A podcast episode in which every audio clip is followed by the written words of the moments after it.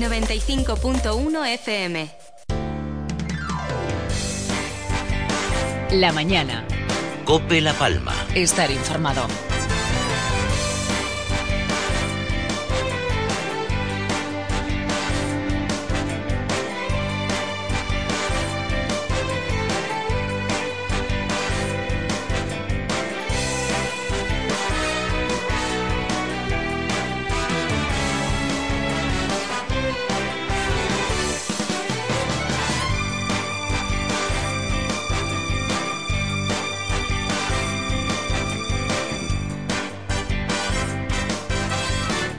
Eh, Buenos días, eh, bienvenidos a la mañana de Cope en La Palma, martes 18 de enero, 11 de la mañana, 5 minutitos. Eh, Vamos hasta la una de la tarde a centrarnos en argumentos de la actualidad en la isla de La Palma, en ir situando cómo viene este martes en nuestra isla. Después de una jornada, una tarde de ayer de intensa lluvia, sobre todo al norte y al este de la isla de La Palma, precipitaciones abundantes en la jornada de ayer. Hay un parón en, en lo meteorológico en los próximos eh, días de estabilidad o relativa estabilidad, porque todavía permanecerán algunos eh, aguaceros, algunos chubascos, eh, pero de carácter débil, hasta que el fin de semana entre una nueva borrasca atlántica que va a dejar de nuevo precipitaciones en la isla de La Palma.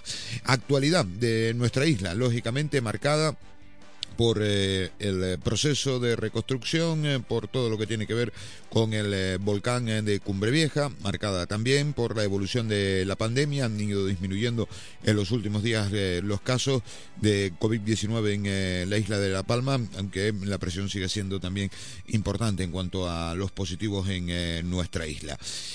Casos que tienen que ver con el volcán las donaciones. Ayer les contamos que eh, el dinero donado a la cuenta del Cabildo de La Palma, pues eh, sigue sembrando dudas entre gobierno y oposición, también entre los damnificados. En eh, la jornada de ayer el eh, gobierno y esta mañana del Cabildo de La Palma anunciaba que han repartido más de 3 millones y medio de esas eh, donaciones. Claro, son casi 11 millones de euros lo que hay en eh, las cuentas. Bueno, luego vamos a intentar hablar con la consejera de Acción Social, con eh, la consejera Nieves Hernández, a ver eh, cuál es la explicación eh, que tiene todo esto, porque en ese comunicado el gobierno decía que Coalición Canaria eh, miente intencionadamente, que hace política y que está mintiendo en los argumentos que ayer exponía en, la mañana de COPE la consejera Nieves Lady Barreto, la consejera de Coalición Canaria. Fíjense el tiempo que llevamos debatiendo con este asunto de las donaciones. si echan la vista atrás, miren que llevamos ya meses hablando de esto. Y no parece una cosa desde fuera, desde dentro tendrá una complejidad tremenda, supongo yo. Hombre, supongo no, tiene que ser. Pero no parece una cosa tan compleja, ¿verdad? O sea, es un número de cuenta, un dinero, afectado, se reparte el dinero. No, no tiene como mucha más historia todo esto, ¿no? Pues fíjense la de minutos de radio, la de prensa digital, la de prensa de televisión, la de que llevamos con este asunto. Que si el alcalde del Paso repartió antes, que si no hay unidad, que si el alcalde en el Paso han repartido dos veces, que si los llanos no comenzaban a repartir, que si a unos les ha llegado, que si a otros no, que si hay gente todavía que no ha recibido ni un solo euro de esas donaciones del Cabildo, otros que sí, que si el problema está en el registro único, que si hay que esperar a la documentación del registro único, que si está... ¡Guau! Para una cosa, repito, sencilla, ¿no? Claro, cuando luego nos hablan de una reconstrucción de la isla de La Palma, luego nos hablan de, no sé, de construir fincas sobre la lava, uno dice, bueno, si, si ahora hemos sido, por ahora, eh, estamos siendo incapaces de gestionar esto, sí, sí, porque esto, eh, por muchas explicaciones que tenga, eh, está claro que mm, gestionado así como mm, correcta y súper bien no, no está, coincidirán conmigo, ¿no? Más allá de que cada uno tenga sus argumentos ahora para explicar que sí, bien, bien. Y que seguramente tendrán razón, repito, que es que cada vez que hablamos de algo del volcán parece que tiene que haber vencedores y vencidos. Y no, no, no. Esto no se trata de, de que haya una parte que lo esté haciendo muy mal, otros muy bien, otros que solo estén criticando, otros que estén sentados en la grada viendo cómo juega el equipo. No, no, no, no, no. No se trata de eso. Se trata de si tenemos liada esta solo con repartir el dinero de las donaciones, pues ya me contarán ustedes. La frase más repetida en las últimas semanas por algunos políticos, por algunos que tienen además trayectoria política importante, unos en activo y otros no, es si vamos a ser capaces de gestionar el dinero. Que el dinero llegará, estará. Pero si vamos a ser capaces, claro. Dicho así, pensado así, pues fíjense, de cómo llevamos lo de la gestión de las donaciones. Bueno, hoy vamos a hablar además porque ayer se lo anunciábamos y se confirmaba en la tarde de ayer la caravana mm, reivindicando eh, más transparencia, el reparto de las donaciones, participación, una caravana que eh, se va a poner eh, en marcha que ayer recibía el ok por parte de la Dirección General de la Administración del Estado. Caravana protesta.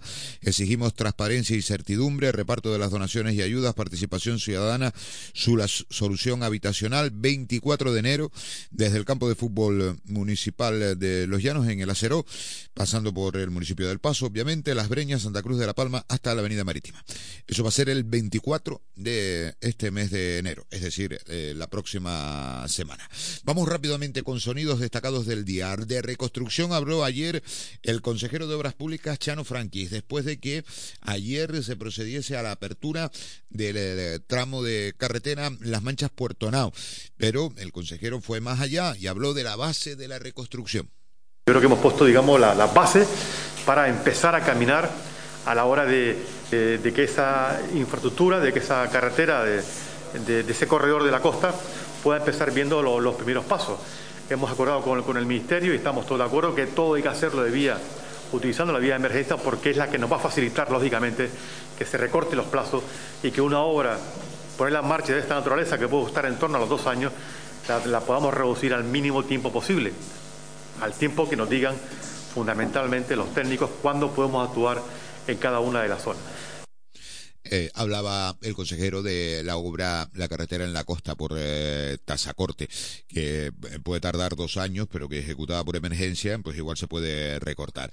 Desgasificación es de lo que hablaba María José Blanco desde el Instituto Geográfico Nacional del proceso de desgasificación. Ya saben que se está hablando mucho de los gases en la bombilla en Puerto Nao, que siguen siendo dos zonas afectadas. Ayer se anunciaba que se abre otra parte de, o finaliza la evacuación en otra parte de la zona sur de la erupción eh, volcánica, pero ayer María José Blanco nos explicaba este proceso de desgasificación.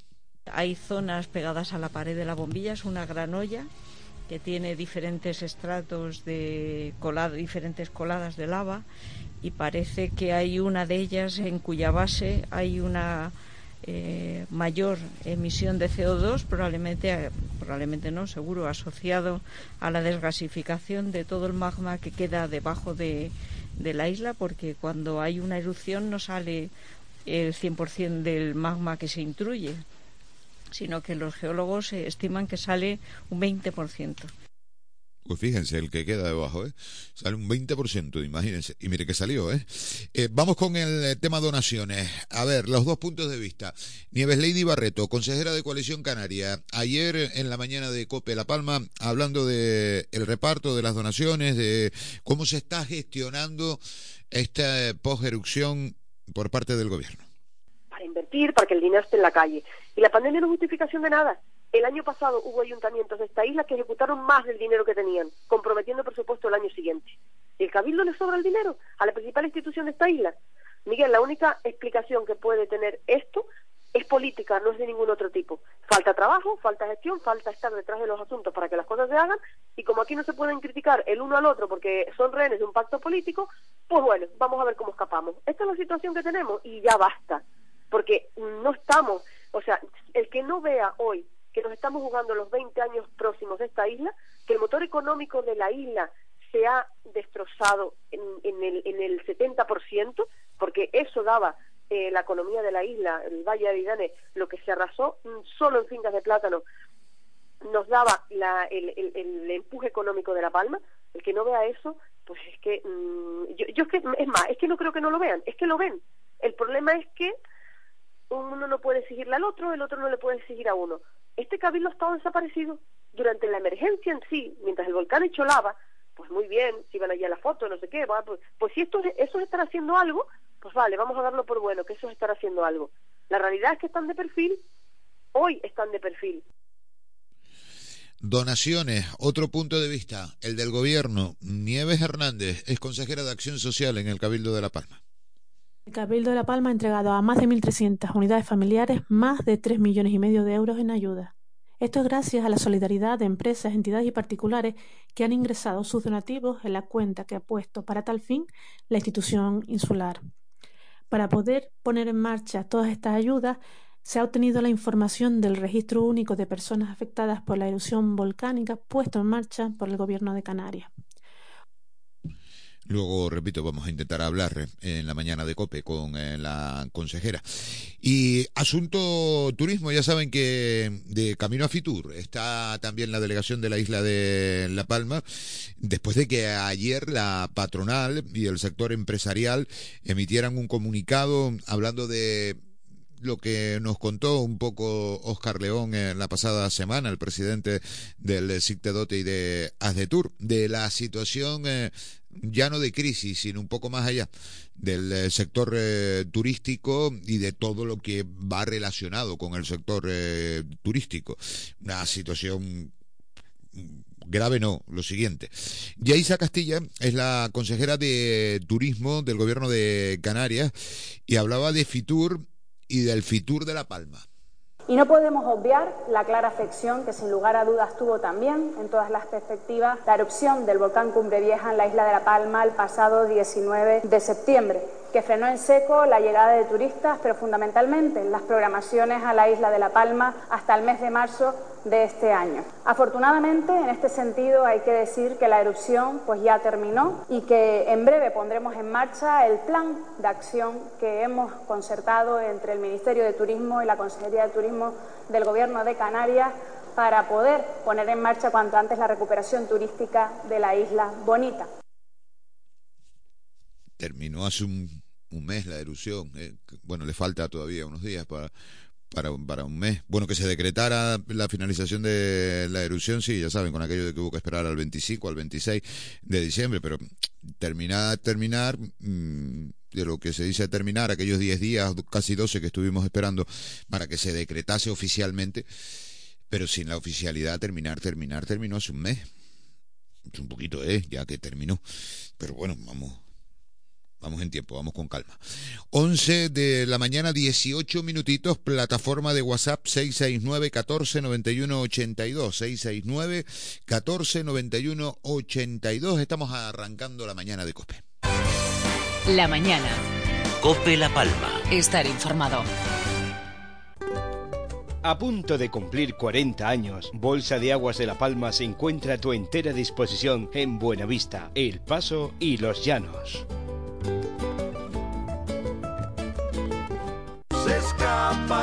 Oye Diego, que ya son 50. Mi madre, medio siglo poniendo los mejores desayunos de cada día. Bar Bahía cumple 50 años. Mis desayunos de cada día. ¡Qué felicidad! Si quieres conocer un lugar en el que crecer jugando, soñando y aprender desde el cariño, el respeto, la amistad y la solidaridad, este es el momento. El Colegio Santo Domingo Guzmán abre sus puertas para ti.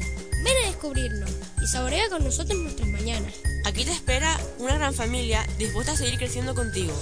Jornada de puertas abiertas, semana del 24 de enero. Llama al 682-442-170 y pide tu cita.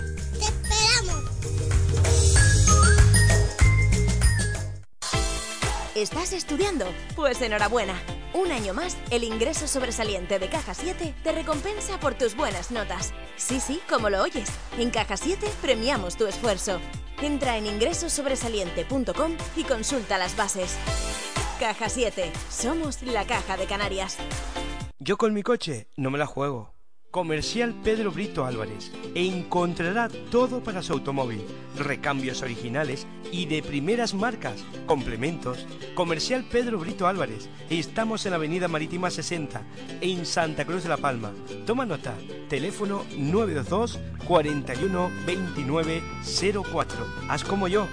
Comercial Pedro Brito Álvarez. ¿Quieres participar haciendo preguntas en la programación de Cope La Palma? Envía tu nota de voz al WhatsApp al 669 14 91 82 y podrás hacer tus preguntas a nuestros invitados o introducir temas de interés o tus denuncias. Envíanos tu nota de voz al WhatsApp del oyente de Cope La Palma al 669 14 91 82 y participa con tus preguntas, reflexiones o preocupaciones. El agua es el motor de la vida.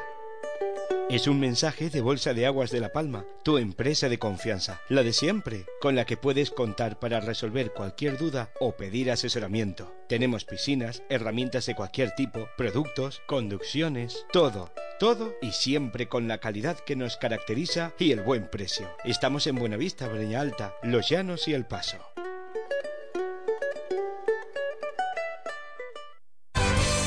La mañana. Cope La Palma. Estar informado.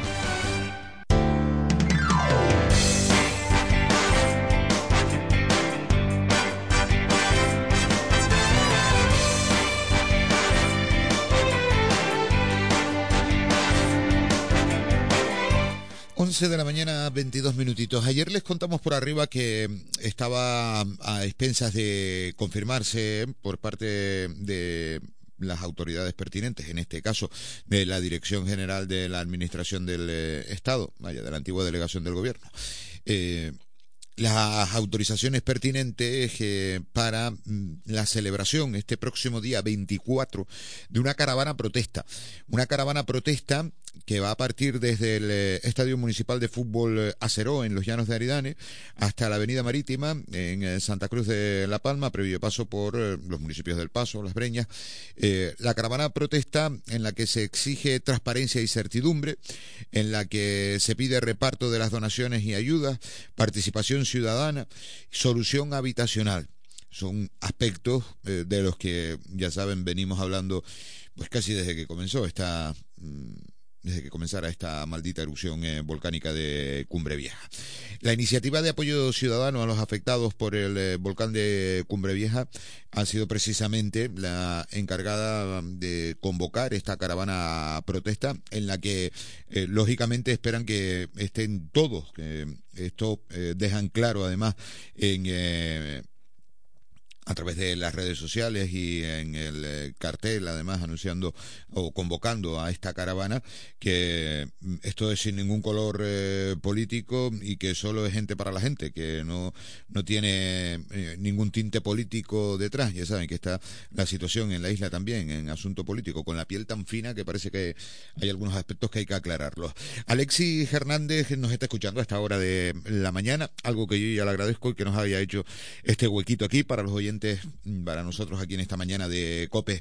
Eh, Alexis, ¿qué tal? Buenos días. Buenos días, buenos días, muchas gracias. Eh, buenos días a todos, gracias a ti por visibilizarnos como siempre y por darnos la voz de, de poder llegar a todos, a todos y cada uno de los palmeros que entiendan que son representados por este tipo de, protestas y de denuncias. Decía yo ahora que, eh, ya te lo he escuchado en varias ocasiones, en otras entrevistas, en otros medios, con otros compañeros, te lo he escuchado eh, aquí también con nosotros, te lo escuché el día de, la concentración de la Plaza de España, eh, lo leo ahora en esta convocatoria. Eh, ustedes quieren dejar muy claro que esto no tiene ningún tinte político, digo porque está la gente con la piel tan tan fina en la isla, algo que además es normal, pero que ustedes quieren dejar claro que esto no tiene nada que ver con ningún color político, ni con ninguna plataforma, que se puede sumar el que quiera, que esta es una iniciativa de apoyo eh, y que se puede sumar quien quiera, cuando quiera y de la manera que quiera. Así es, correcto. Eh, todos, todos en la isla de La Palma ahora mismo somos afectados. Eso lo tenemos que tener bien claro habrán damnificados porque ah, el volcán ha arrasado sus propiedades, sus fincas, sus casas, sus puestos de trabajo, pero luego afectados indirectamente lo somos todos, todos los vecinos de la isla, porque no nos olvidemos que el, golpe que nos ha dado el volcán de Cumbre Vieja eh, a efectos económicos pues va a tener una repercusión a, corto, a medio y a largo plazo. Eso tenemos que ser conscientes y tenemos que ser conscientes también que aunque no nos haya afectado directamente, las consecuencias económicas no van a tardar en llegar.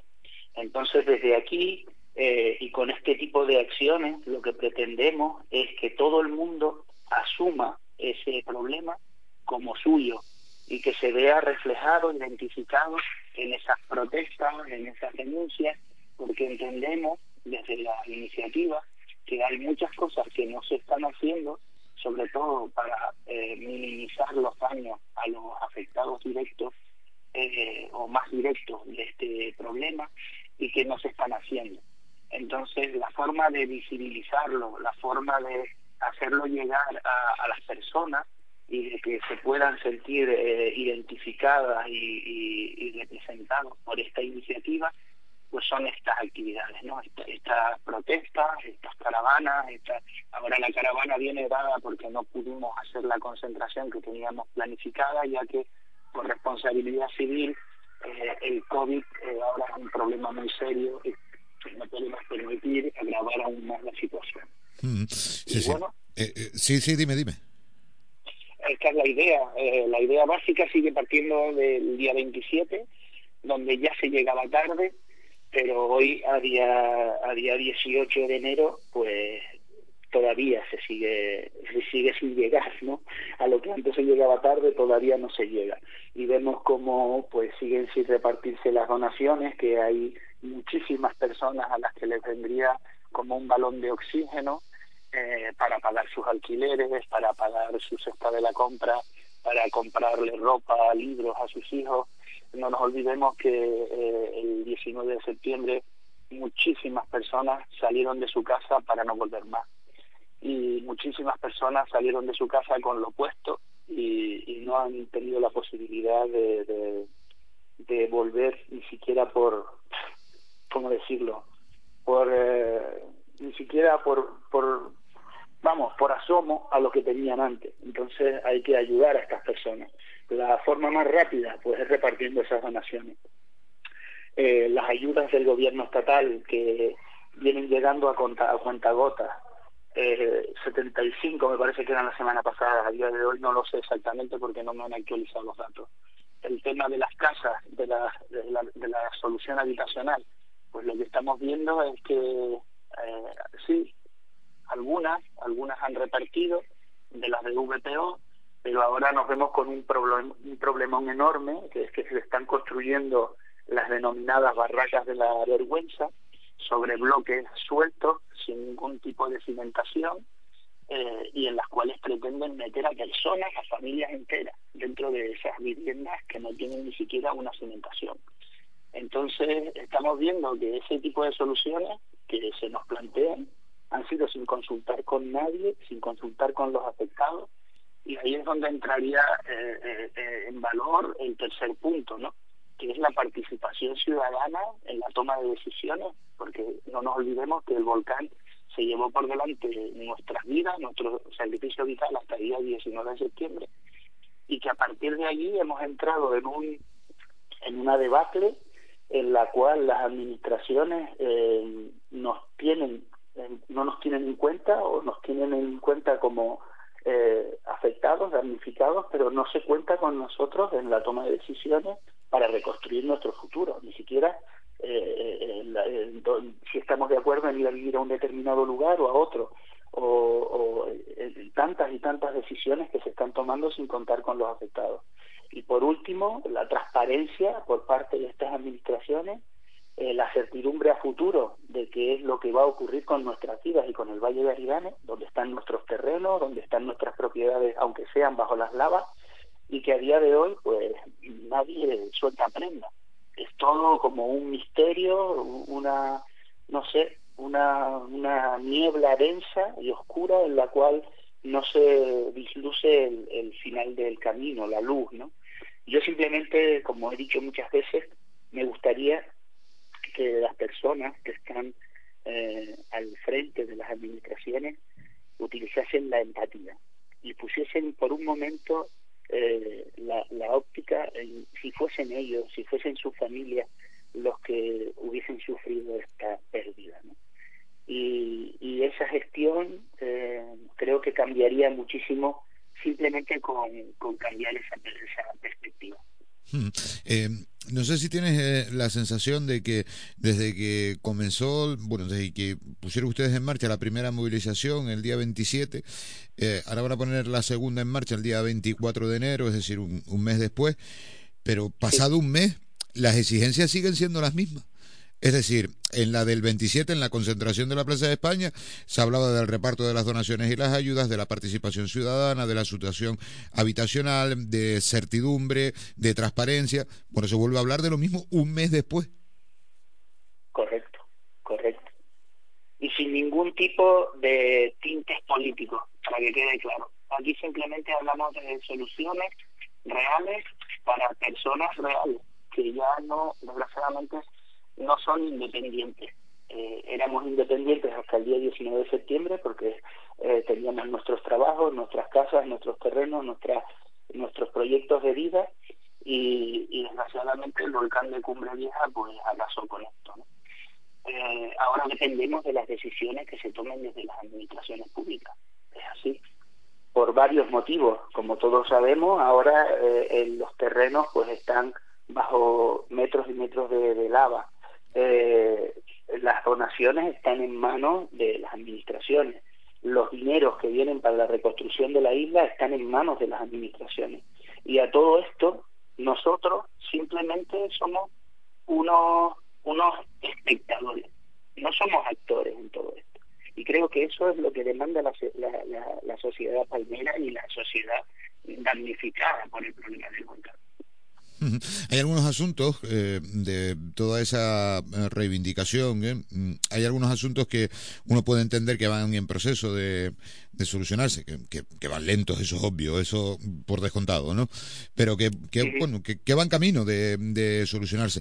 Pero claro, hay otros que parece que en lugar de dar pasos hacia adelante, eh, damos pasos hacia detrás. A ver, me explico. El dinero del Estado, mm, sí, hay 75 expedientes, claro que es muy poco, es, es ridículo eh, que sean 75 expedientes la pasada semana, es ridículo. Pero bueno, por lo menos hay 75, da la sensación de que, bueno, que a lo mejor cuando acabe esta semana hay 150 o 200 y la que viene ahí... O sea que parece que hay algún paso, ¿no? Pero claro, hay otros que parece que el paso hacia adelante es un paso hacia detrás, porque si hablamos de lo de las viviendas, eh, la solución habitacional uh, con las fotos de, de las viviendas eh, o con las viviendas modulares parece que es un paso para adelante pero cinco para atrás. Por eso por eso. Pero vuelvo a lo mismo. Eh, volvemos nosotros pensamos que todo esto ocurre porque no se ha tenido en cuenta a las personas eh, todo sería mucho más fácil si hubiese un equipo de asistencia social que fuese entrevistando a las familias una por una y preguntándoles exactamente pues cuáles son sus necesidades, qué es lo que ellos eh, eh, les gustaría, qué es lo que ellos eh, van a hacer con sus, sus vidas que tienen proyectado. Entonces, en base a todas esas, esas cuestiones, se podría ir haciendo un listado que no está, no es tanta gente, es que no somos tantos. Hay gente que eh, querrá volver a sus casas porque todavía siguen allí, con lo que habría que buscar la manera para que esa gente llegue a su casa con garantía de salubridad, de asistencia, de conexión, de conectividad, y una vez eso se consiga, pues se puede ya reducir enormemente eh, el número de, de afectados o de evacuados. Luego, las otras soluciones que vienen, digamos, un poco más, eh, llevan un poco más de tiempo, pues se pueden ir solucionando primero con unos alquileres, después con, con eso, con viendo pues el que puede acceder a sus terrenos todavía, aunque estén próximos al deslinde, con las zonas que no están afectadas y, y hay, habría posibilidad a lo mejor de recuperar esos terrenos de alguna manera, pues ver la, la fórmula. Habrían soluciones también que pasarían igual por porque el, los propios ayuntamientos eh, consiguiesen terreno o recalificasen los terrenos ya de una vez, como están diciendo, y pudiesen eh, instalar allí esas casas eh, prefabricadas modulares o le dieran al que pudiera la posibilidad de, de una autoconstrucción o hay mil fórmulas, hay mil fórmulas. Lo que pasa es que la fórmula más, más fácil es decidir por otros y si te gusta bien y si no, pues también, que es lo que estamos viendo hasta ahora, ¿no? y eso es lo que creo que no nos merecemos. Me imagino que, muchos de ustedes, me imagino que muchos, eh, digo, eh, también mirarán con asombro lo del famoso decreto. Eh, digo que lo mirarán con asombro porque, claro, como mm, nadie les consulta nada, ni nadie les dice absolutamente nada, a ver si recuperamos la llamada telefónica Nordi, sí, se cortó. se le quedó una cara al técnico como si... Sí, sí, se cortó.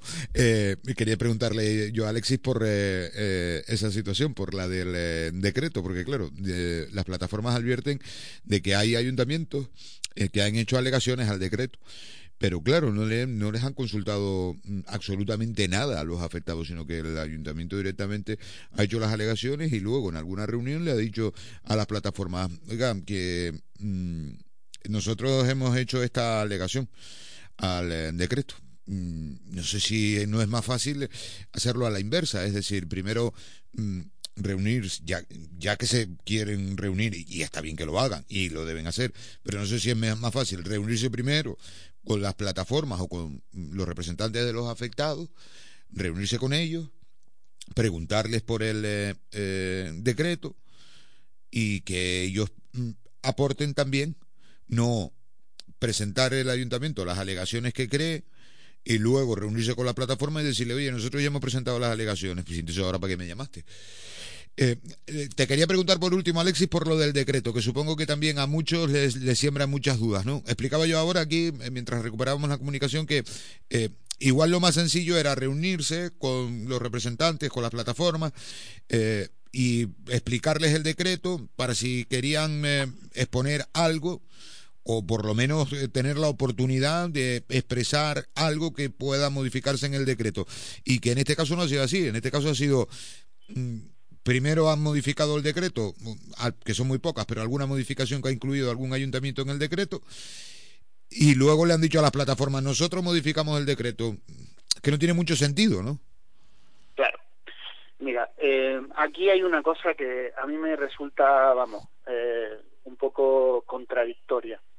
Se ha creado una oficina de participación ciudadana eh, dirigida por, por Nivel Rosa, eh, con un presupuesto de 400.000 euros. Entonces, eh, yo pienso que eso se lo podrían haber ahorrado, sinceramente. ¿Por qué? Porque no hay tales oficinas de participación ciudadana. Se limitan simplemente, es una oficina de comunicación ciudadana.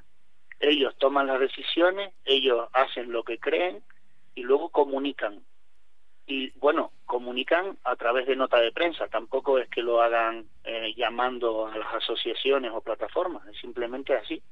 O sea, cuando decidieron poner las desaladoras en Puerto Nao, las pusieron. Cuando decidieron eh, hacer la carretera, la hicieron. Cuando decidieron eh, hacer la propuesta del puerto de, del Charco Verde, pues hicieron la propuesta. Ahora lo modificaron y lo quieren hacer en la bombilla pues lo mismo, no han consultado con nadie. Están hablando de una megafinca, pues lo mismo. Hablan de, de la Oficina de Participación Ciudadana, igual. Hablan de, de un proyecto para hacer un auditorio que lleva paralizado 20 años, pues más de lo mismo. Y las soluciones a las personas no llegan. Así de simple. Eh, yo creo que se puede abreviar y se puede eh, resumir así de simple.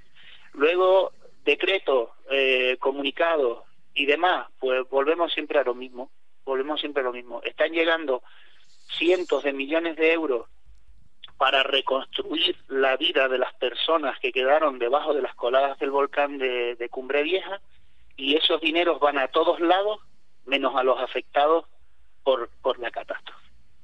Y yo creo que el resumen es así de simple.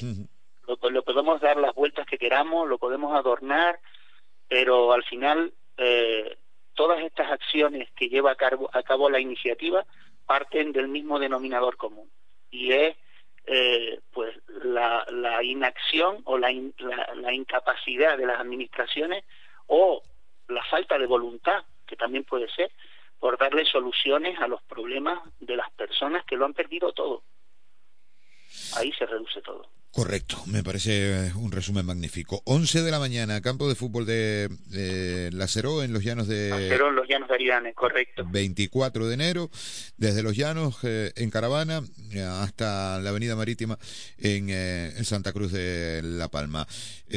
vista la concentración del día 27 en la Plaza de España de Los Llanos, que tuvo una respuesta magnífica, pues seguramente esta incluso se sumarán más por aquellos de que igual aquel día el temor precisamente al COVID, a estar en la calle, a estar juntos y no sé cuánto, hizo que alguno no se acercara. Esta que es en caravana y en coche, pues tiene pinta. Y, y sobre todo porque según va pasando el tiempo, el enfado va siendo mayor de, de los damnificados, lógicamente, ¿no? Según eh, uno le va dando, muchos de ellos me decían esta mañana, o alguno de ellos me decía esta mañana que, hombre, le vamos dando un margen decir, bueno, pues vamos a esperar un mes, pues vamos a esperar dos, pues vamos a esperar tres, pero claro, cuando, cuando ves que va el tiempo y va pasando el tiempo y va pasando el tiempo y va pasando el tiempo y no, y no hay solución, pues claro, ya al final pues terminas por, eh, por mostrar tu enfado y en este caso en forma de, de protesta.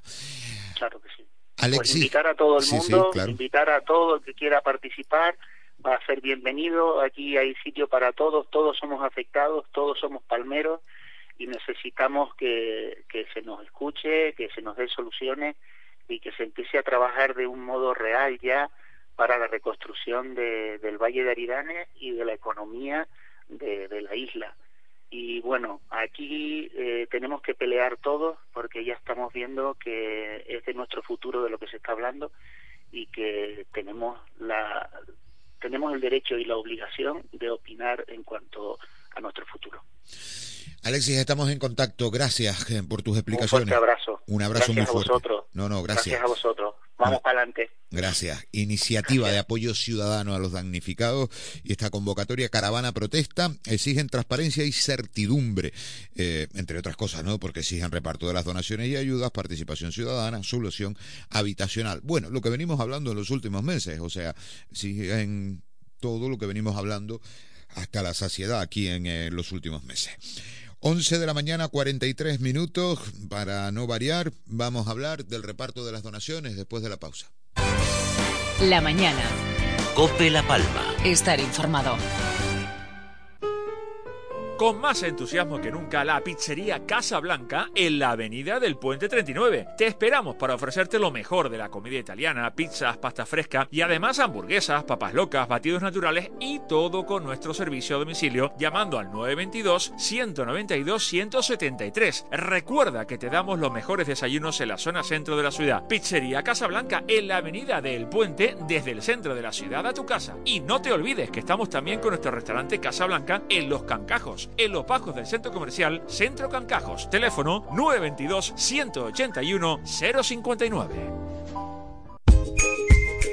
Si quieres conocer un lugar en el que crecer jugando, soñando y aprender desde el cariño, el respeto, la amistad y la solidaridad, este es el momento. El Colegio Santo Domingo Guzmán abre sus puertas para ti. Ven a descubrirnos y saborea con nosotros nuestras mañanas. Aquí te espera una gran familia dispuesta a seguir creciendo contigo. Jornada de puertas abiertas, semana del 24 de enero. Llama al 682-442-170 y pide tu cita. ¡Te esperamos!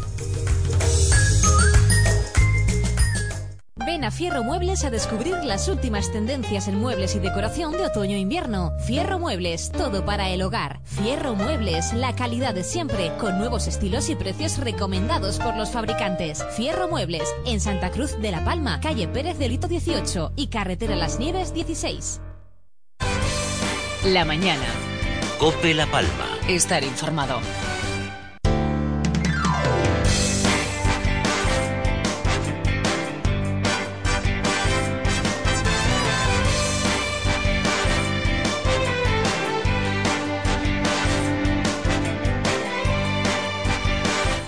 11 de la mañana, 44, casi 45 minutitos ya. Mañana de Cope en La Palma. Vamos a seguir nuestro recorrido y como les contamos en el eh, arranque, queremos detenernos unos minutos en el eh, asunto donaciones. El reparto de las donaciones desde la cuenta del eh, Cabildo de La Palma. El Cabildo ha anunciado que ha transferido 3,5 millones de euros de las donaciones para los afectados por el volcán. Asegura el grupo de gobierno que más de 1.300 familias han recibido ya la ayuda. Eh, además de eso, el eh, Cabildo advierte que va realizando los abonos una vez que se extraen los datos inscritos, lo que permite que los afectados reciban el donativo sin eh, más trámite. se trata de un importante trabajo administrativo y técnico para garantizar el pago acorde a la legalidad vigente.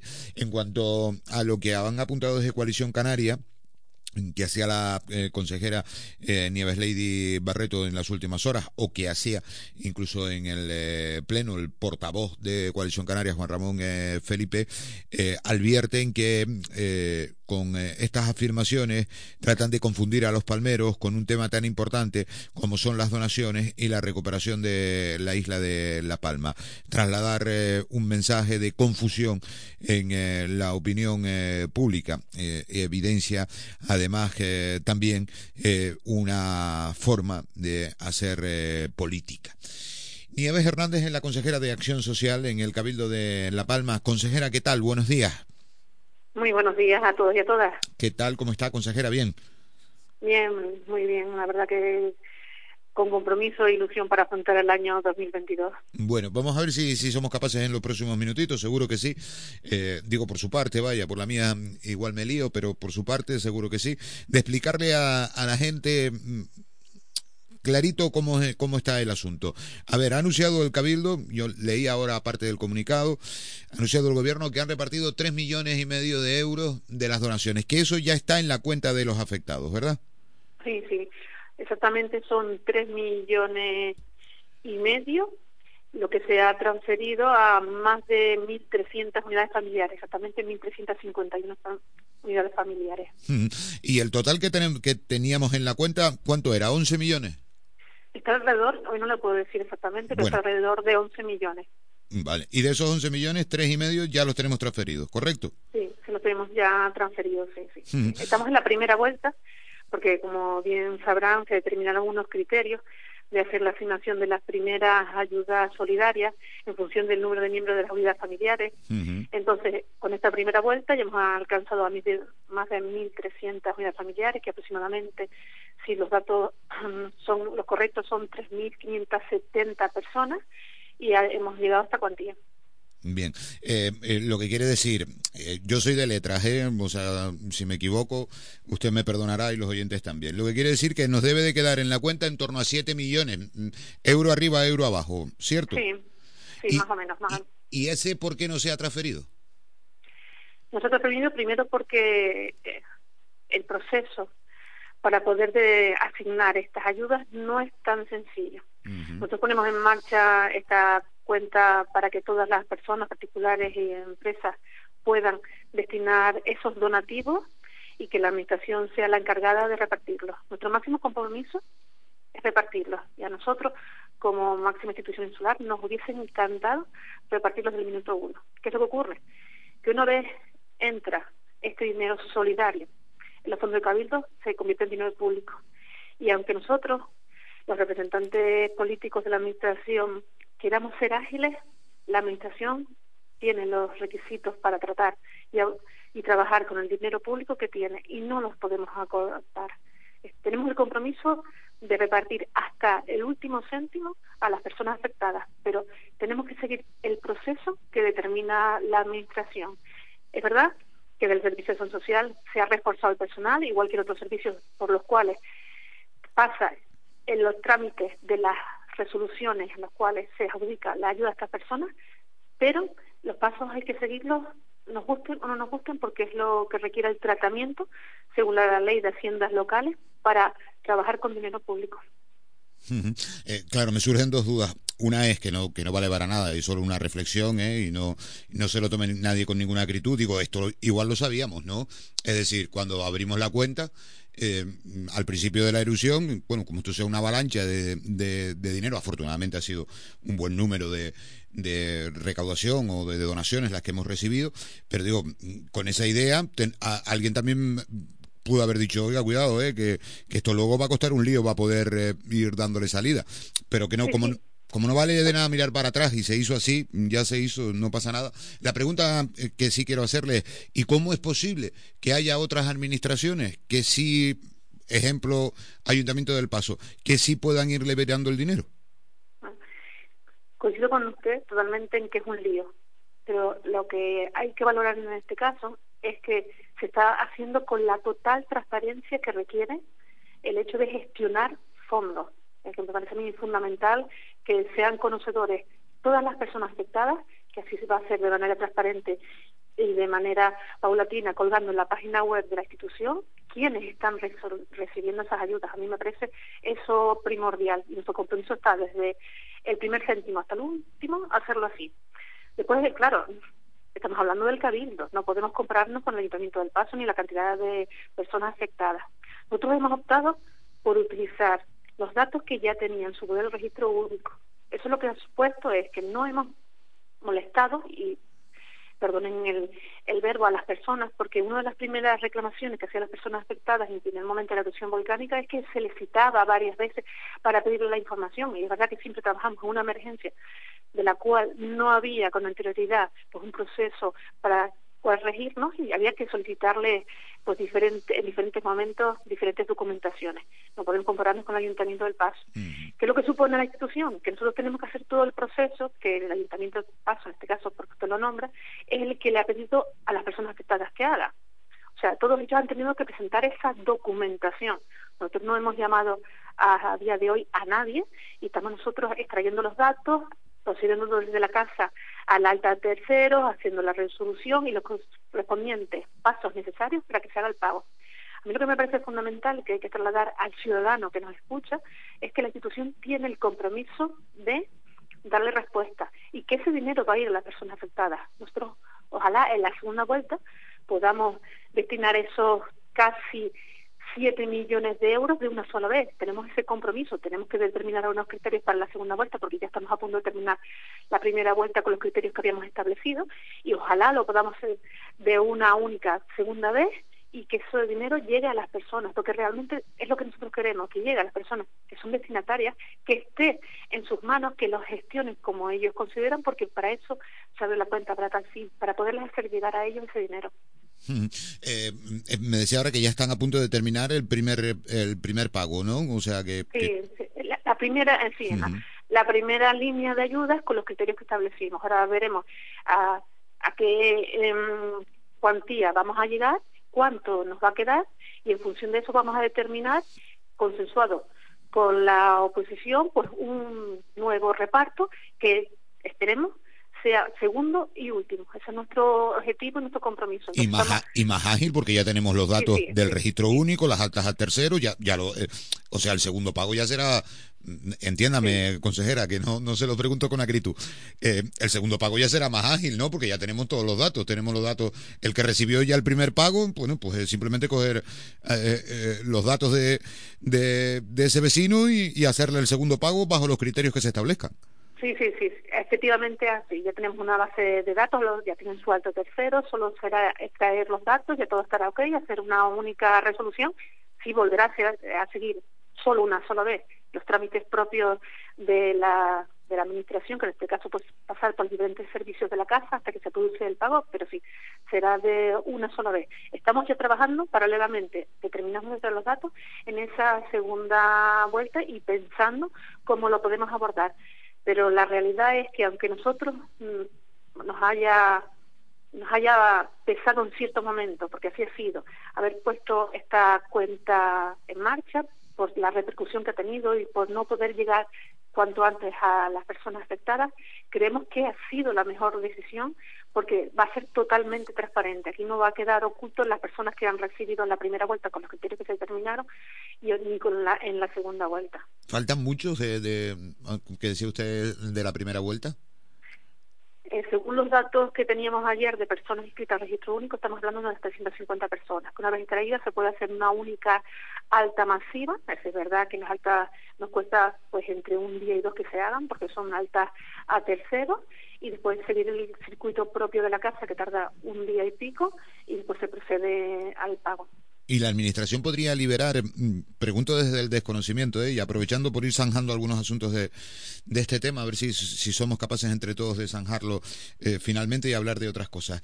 Eh, la Administración, suponiendo el caso, 7 millones de euros, para hablar en cifras redondas, si le parece, ¿la Administración puede liberar 7 millones de euros para la segunda ronda directamente? Sí, sí, sí.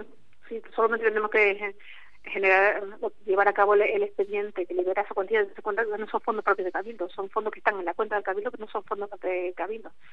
Solamente con llevar a cabo el expediente ya podemos generar ese crédito hasta el día que determinemos que veamos una cuantía y lo liberamos y para adelante.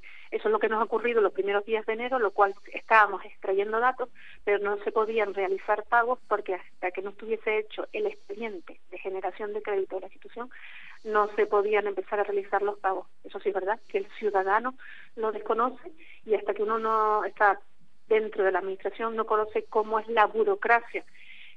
No podemos entenderlo y es así. Hmm. Bueno, usted sí entenderá al ciudadano, ¿no? O sea, el ciudadano no tiene por qué saber nada. El ciudadano sabe que hay un dinero que, que ha donado España, el mundo, que, que, ha donado la gente y que está en una cuenta y, y que hay ciudadanos, pocos, sí, pero que hay ciudadanos que no han recibido todavía mm, ese dinero y que además va a quedar dinero para una segunda tanda y repito que, que, el político, usted en este caso sí entiende al ciudadano. El ciudadano no tiene que saber si el papel de la administración tarda dos días, si esto tiene que ir de la oficina de Hacienda, de los servicios de Hacienda, tiene que ir al otro y que el papel no tiene por qué.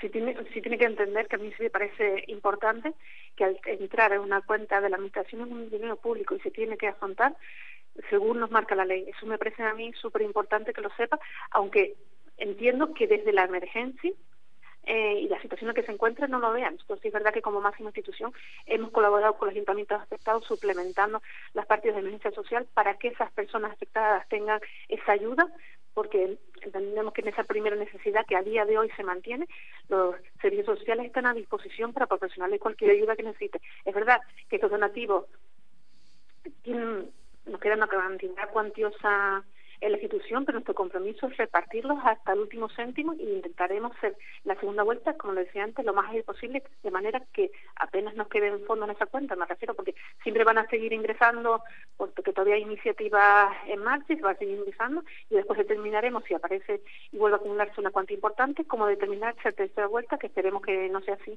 Hmm. Eh, eh, la última, eh, aquí establecieron la duda, usted lo ha aclarado ahora, pero ayer dejó la duda a la consejera de Coalición Canaria que igual el Cabildo estaba pensando utilizar el dinero para otra cosa que no fuera entregárselo directamente a los mm, damnificados, a los afectados. Para nada, el dinero, mm, hasta el último céntimo que quede en esa cuenta, va a ir a cada uno de los afectados. No, no lo va a utilizar el Cabildo, entiéndaseme, va, va a ser una carretera. Que no, que ese dinero va para las cuentas de los afectados, ¿verdad? Tanto el presidente del Cabildo como yo como consejera tenemos la máxima y también le digo que la implicación de todos los técnicos que intervienen en el proceso de concesión de ayudas, de, de que hasta el último céntimo sea entregado a las personas afectadas por la erupción volcánica. Nunca hemos mostrado nosotros un interés diferente para este dinero, porque son ayudas, han sido donativos que nos han trasladado para que se lo hagamos llegar a esas personas afectadas por la erupción volcánica. Podemos estar más de acuerdo o menos de acuerdo, como los estamos haciendo. Podemos estar más de acuerdo o menos de acuerdo si hemos sido ágiles o no, pero para nada hemos tenido nosotros en ningún momento la intención de que este dinero sea destinado a otra acción diferente, salvo que sea a las personas. Bueno, pues eh, eh, con esos datos eh, nos quedamos a punto de acabar el primer pago, unos 350 personas que restan por ese primer pago, para iniciar el proceso del segundo pago y la idea del gobierno es intentar eh, liberar pues, en torno a esos 7 millones de euros que quedan, vaya, céntimo arriba, céntimo abajo, repito que yo soy de letras, eh, los 7 millones de, euros liberarlos si se pudiera en una partida eh, completa, es decir, con criterios para poder liberar todo el dinero de la cuenta. Más o menos el resumen así rapidito, ¿no? No me equivoqué mucho, ¿no? No, perfecto. Lo ha expresado la verdad que muy bien y volver a recalcar a las personas que nos escuchan que el compromiso de las instituciones está que todos estos donativos llegan a las personas afectadas por la erupción volcánica. que para ello fueron hechos, además, consejera, ¿no? O sea, para... Por eso mismo, por eso mismo. Eh, un abrazo muy y por fuerte. eso se gestionan también, disculpas, Diga, de, diga. de este servicio de acción social, porque la prioridad de este servicio siempre está respuesta a la persona. Sí, sí, correcto. Y por eso nosotros le preguntamos a usted. Consejera, gracias por este ratito. Un abrazo fuerte, ¿vale? Muchísimas gracias, buen día a todos y a todas. Buen día.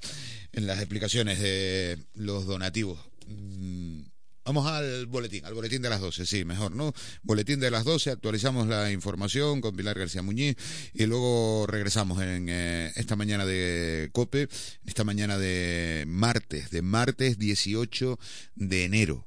Luego tenemos que abrir nuestra sección eh, de luz verde, luego tenemos que dar una vuelta también por lo que fue la linterna ayer con Ángel Espósito en eh, la isla de La Palma. Pero primero el boletín, vamos al boletín. La mañana. Cope La Palma. Estar informado. Ahora en Mediodía Cope. Estar informado. ¿Qué tal? ¿Cómo estás? Buenas tardes. Bienvenido a Mediodía Cope. En España hay 11 millones de personas en situación de exclusión social, lo que suponen 2 millones y medio más que en 2018. De ellas, 6 millones están en situación de pobreza severa. 6 millones, has escuchado bien. Te digo más, en este país hay casi 2 millones de hogares donde todos los miembros de la familia en edad de trabajar están en una situación de paro de larga duración. La pandemia ha abierto una brecha social más profunda que la que provocó la anterior crisis económica y está dejando la peor situación social desde 2007. Son datos que acaba de presentar la Fundación FOESA, que pertenece a Cáritas, una de esas organizaciones que está siempre a pie de calle, intentando ayudar y acompañar a los protagonistas de las cifras que acabamos de dar. Me quitaron horas de trabajar toda la semana, te empecé a trabajar dos o tres días, sarteado, hasta que llegó el momento que ya no me dieron que no hacía más falta que fuera. Estoy separada y mi niño tiene 12 años.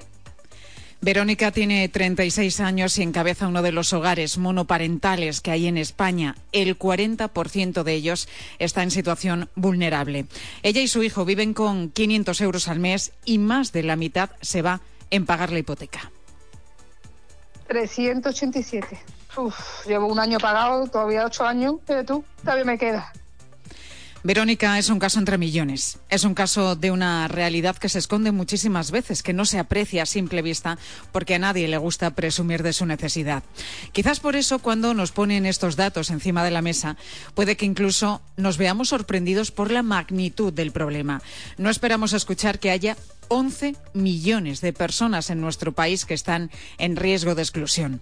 Pero es una realidad, una realidad que además crece como una bola de nieve y una cosa lleva además a la otra. La falta de oportunidades laborales o la precariedad en el empleo hace que casi dos millones de familias sufran directamente la brecha digital. Imagina en pleno 2022 lo difícil que resulta encontrar un trabajo, explorar todo el mercado laboral cuando ni siquiera tienes internet en casa o, por ejemplo, que los niños o los jóvenes de esos hogares puedan estudiar en igualdad de condiciones. Y hablando de jóvenes, ojo también con este dato. Según este informe, más de 650.000 personas de entre 16 y 34 años han entrado en una situación de exclusión social durante 2021. Hoy seguiremos hablando de coronavirus, de las vacunas o de los test de antígenos, pero estos datos de desigualdad también son cifras que nos deja la pandemia. Y para esto no hay vacuna. Hay otras soluciones que empiezan por un poco de humanidad, como dice el propio informe, una humanidad en la que tenemos el riesgo de enfermar juntos, pero la imperdible oportunidad de salvarnos juntos. Es martes 18 de enero, un día que tiene otras noticias también destacadas que debes conocer a esta hora y que te cuenta ya Ángel Correas. Pues mira, Pilar, muy relacionado con esto de la desigualdad, también de los eh, precios que estamos pagando. Mañana vuelve a bajar la luz, pagaremos 213 euros el, megavatio hora. Hoy, por lo pronto, la estamos pagando a 222 euros ese megavatio hora. El precio máximo de la factura eléctrica se registrará en este martes entre las 7 y las 8 de la tarde con 272 euros. También hoy ha subido el precio de la bombona de butano y se queda en 17 euros con 75 céntimos por botella y suben también los carburantes El precio de crudo Brent roza hoy los 88 dólares el barril, que es su precio máximo en siete años. La policía sigue buscando a la persona que roció con un aerosol y después prendió fuego a un joven de 17 años ayer en Lérida. El menor sufrió quemaduras de segundo grado en la cara y las manos, pero ha sido dado de alta. La policía espera tomar declaración en breve a este joven que está tutelado por el Departamento de Derechos Sociales de la Generalitat. Y en Málaga, la policía ha interceptado un microbús que había sido modificado y convertido en una discoteca y en cuyo interior había un grupo de jóvenes que estaban viajando de pie, bailando y bebiendo, sin usar, por supuesto, ninguna mascarilla. El vehículo tenía apariencia de discoteca y no tenía el seguro obligatorio. Los ocupantes de este bus habían contratado el servicio a través de Internet. Y desde hoy, en la semana de oración, la Iglesia se une una vez más para rezar por la unión de todos los cristianos del mundo. Este año la mirada se dirige especialmente a los cristianos de Oriente Próximo, donde iglesias y comunidades de distintas tradiciones colaboran y trabajan juntas al servicio de quienes sufren las consecuencias de las guerras y de la violencia. Y el cardenal Juan José Omeya, presidente de la Conferencia Episcopal, se va a reunir esta tarde con el ministro de Presidencia, Relaciones con las Cortes y Memoria Democrática, con Félix Bolaños. Ayer el cardenal Osoro y el ministro José Luis Escriba abordaron en otro encuentro el ingreso mínimo vital, los problemas de los migrantes y el desarrollo de corredores humanitarios. Y en los deportes, José Luis Corrochano, muy buenas tardes. Hola Pilar, ¿qué tal? Buenas tardes. El mundo del fútbol despide a Paco Gento. La galerna del Cantábrico ha fallecido a los 88 años, 18 temporadas en el Real Madrid, 6 Copas de Europa, el que más ganó, 12 ligas, el que más ha ganado y presidente de honor del Real Madrid. Este es el sonido de su última entrevista en la cadena COPE. ¿Qué ha sido el, el balón para Paco Gento? Para mí todo. Yo veo una cosa redonda, aunque fuese una piedra, la, la, la chutaba. Para mí lo, lo, fue todo. Y ahora veo un balón y parece que voy detrás de él. Y, pues en mi casa hay balones por todos los sitios, camisetas por todos los sitios también. Sí. Y entonces está lleno de recuerdos. Me levanto y los veo. Mis hijos no lo miran. Digo, pero bueno, si todo esto lo ganó papá, nada. Ni caso. Ni caso. El Real Madrid trata de preparar un homenaje a la altura de Paco Gento, Paco Gento, perdón, pero se está encontrando con problemas de ubicación para el homenaje por la situación COVID. Hoy hay dos partidos de liga, a las 8 de la tarde se juega el Betis a la vez y a las nueve y media el Cádiz Español y en el tenis en la jornada del Abierto de Australia han ganado Muguruza, Bautista, Andújar y Davidovich y han perdido Carballés y Ramos. Gracias, Corrochano. Estás en Mediodía, Cope. Cope La Palma. 95.1 FM. La hora del Ángelus.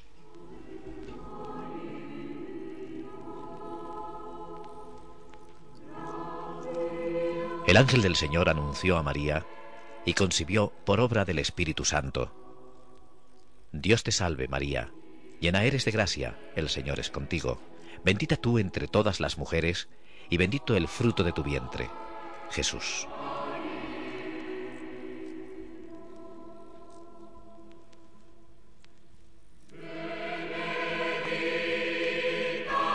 He aquí la esclava del Señor, hágase en mí según tu palabra. Dios te salve María, llena eres de gracia, el Señor es contigo. Bendita tú entre todas las mujeres, y bendito es el fruto de tu vientre, Jesús.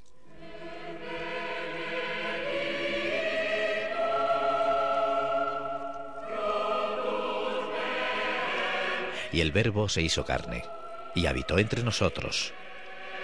Dios te salve María, llena eres de gracia, el Señor es contigo. Bendita tú entre las mujeres, y bendito es el fruto de tu vientre, Jesús.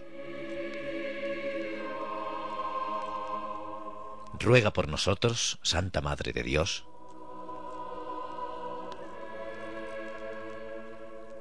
Oración. Derrama tu gracia, Señor, en nuestros corazones, para que aquellos que hemos conocido por el anuncio del ángel la encarnación de tu Hijo Jesús, por su pasión, muerte y resurrección, lleguemos a vivir la gloria eterna. Por Jesucristo nuestro Señor. Amén.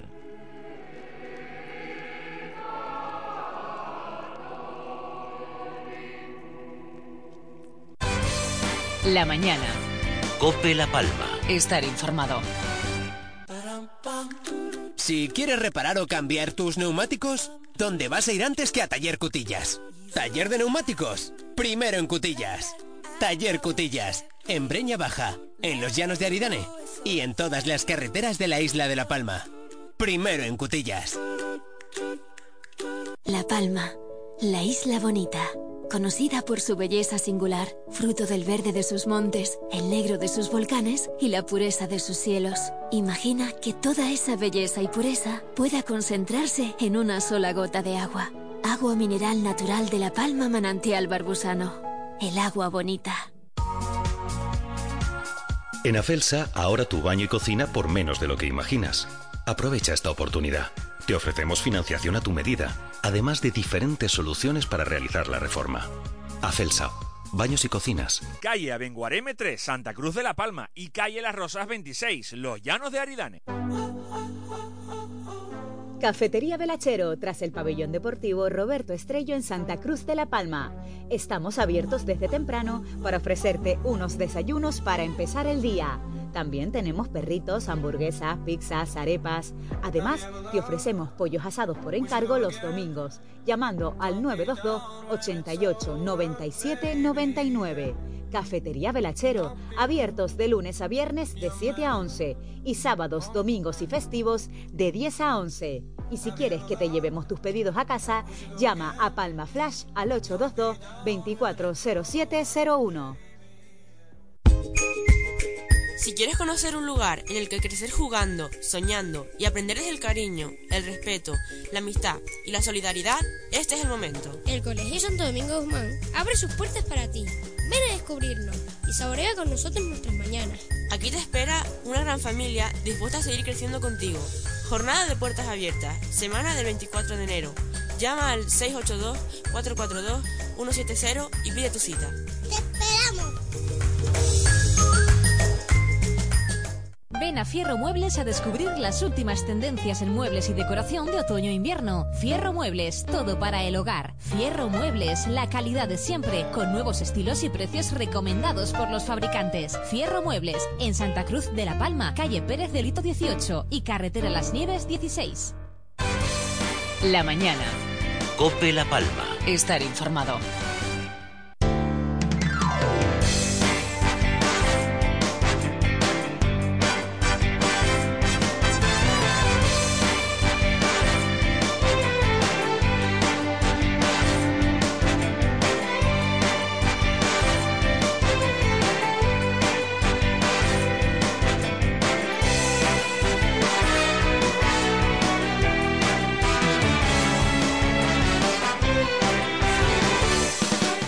Del mediodía, 11 minutitos, mañana de Cope La Palma, mañana de martes, 18 de enero. Nos damos una vuelta rápido por la plataforma de WhatsApp de los oyentes de Cope La Palma en el 669 1491 82.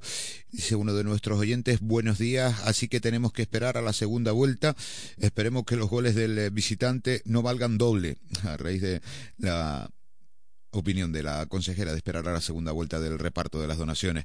Dice por aquí también eh, otro de nuestros oyentes, una sugerencia, una vez que finalice la caravana en Santa Cruz de la Palma, ¿por qué no acabarla en las manchas y retirando ceniza? Pregunta el oyente.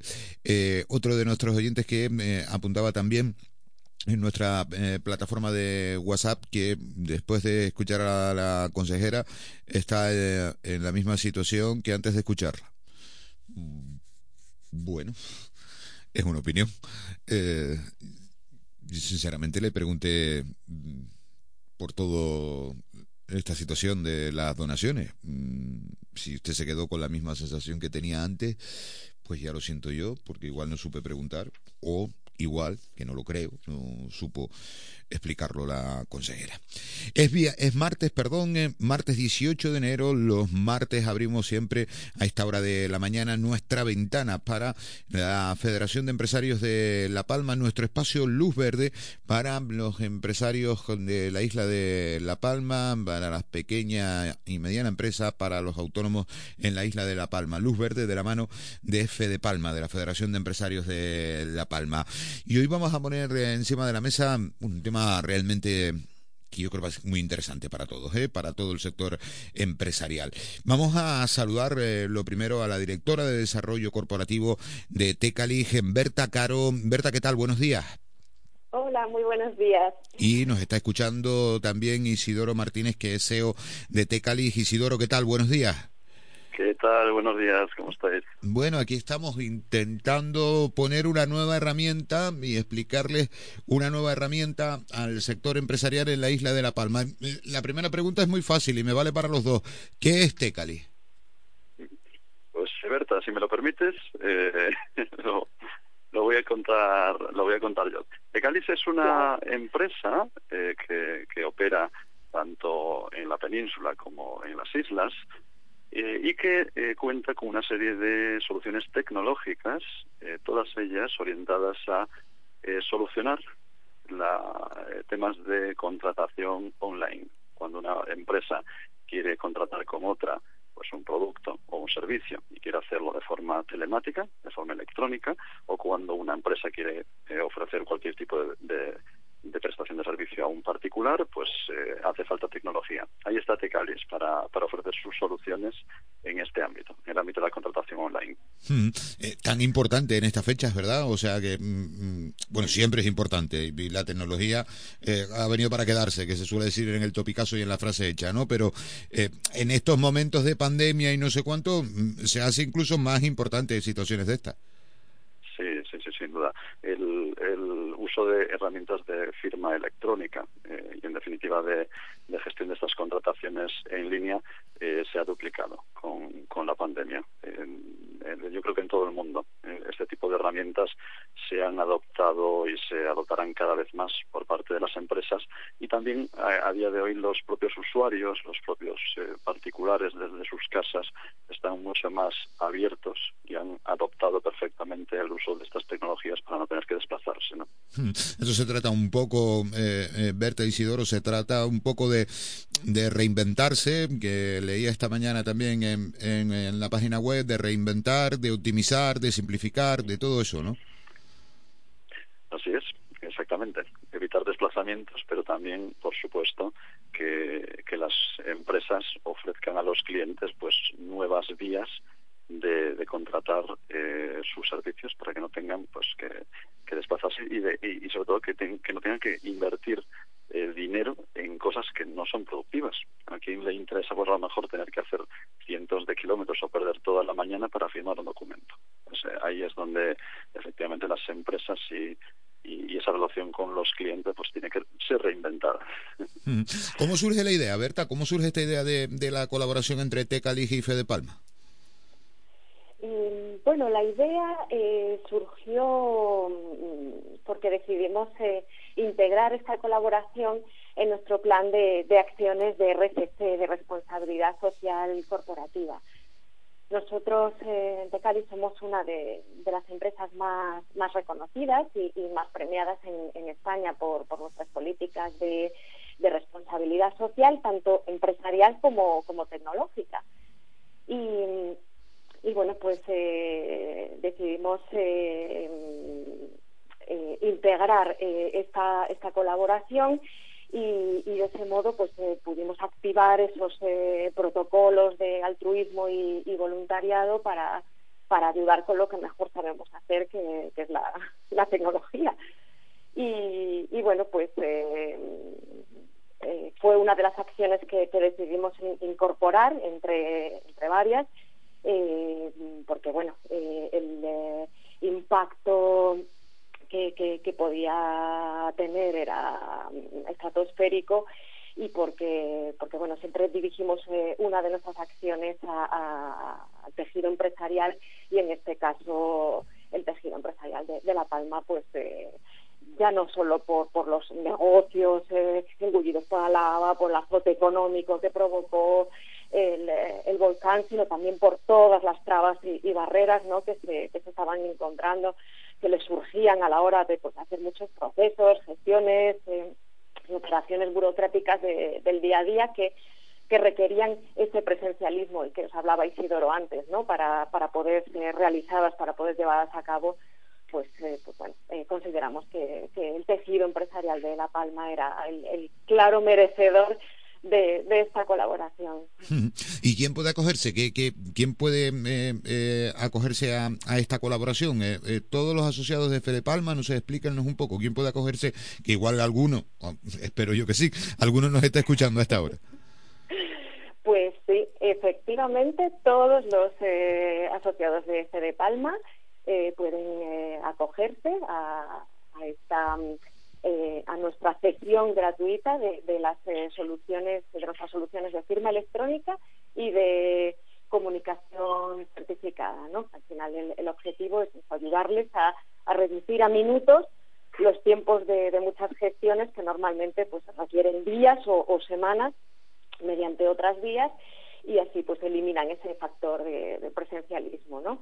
Y, absolutamente todos pueden eh, continuar eh, sus negocios y proyectos contando con, las mejores herramientas eh, digitales en este sentido.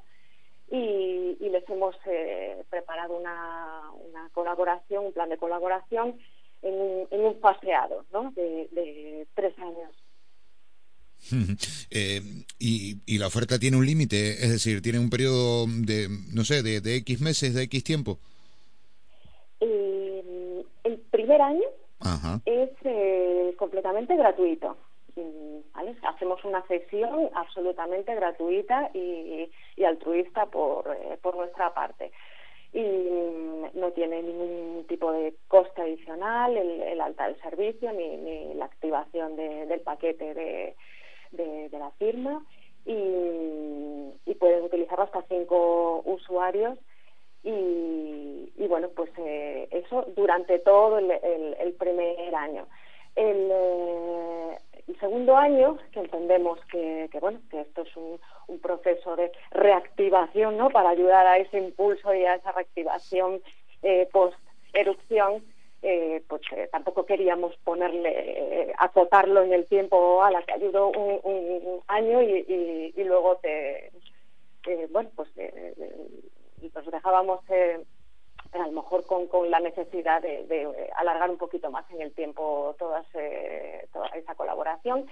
Por eso, a partir del segundo año, pusimos un 50% de, de descuento. Para seguir ayudando en esa recuperación y a partir del tercer año un eh, 25% de, de descuento para siempre.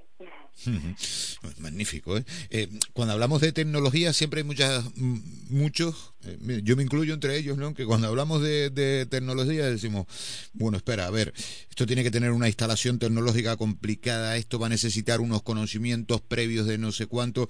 ¿Es, es muy complicado o es fácil la utilización? Eso lo cuenta mejor Isidoro. Dale, dale, Isidoro, ¿es muy complicado no? En absoluto, es súper sencillo, muy, muy fácil. Eh, de hecho, una empresa que quiera implantar nuestra tecnología eh, hoy mismo, pues eh, le puede llevar pues los 10, 15 minutos que tarde en conversar con uno de nuestros eh, especialistas que le pondrán a funcionar todo, todo el sistema. Es una, tecnología web.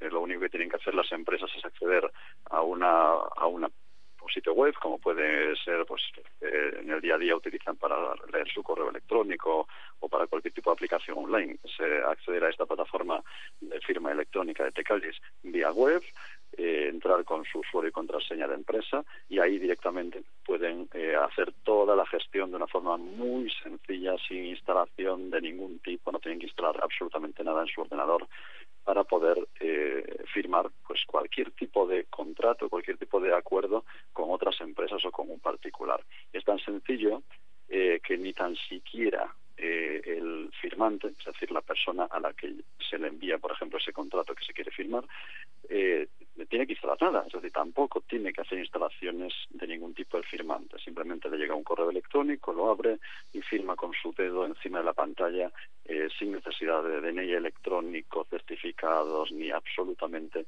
ningún tipo de instalación. Súper sencillo, 10 minutos, 10 minutos ponerlo en marcha. No veas lo que es eso para las empresas, ¿eh? no vean lo que, lo que significa, porque las empresas entre el volcán eh, y la pandemia, eh, bueno, claro, algún empresario nos ha contado aquí alguna mañana que eh, que ha terminado por hacerse un máster del boletín oficial del Estado, ¿no? De todas las normativas que cambiaba de hoy para mañana, mañana. Espera a ver qué publica en el boletín mañana, a ver qué, cuántos eh, eh, clientes puedo tener dentro de la tienda, qué tengo, cómo tengo que adaptarme, a qué subvención, a qué ayuda puedo optar.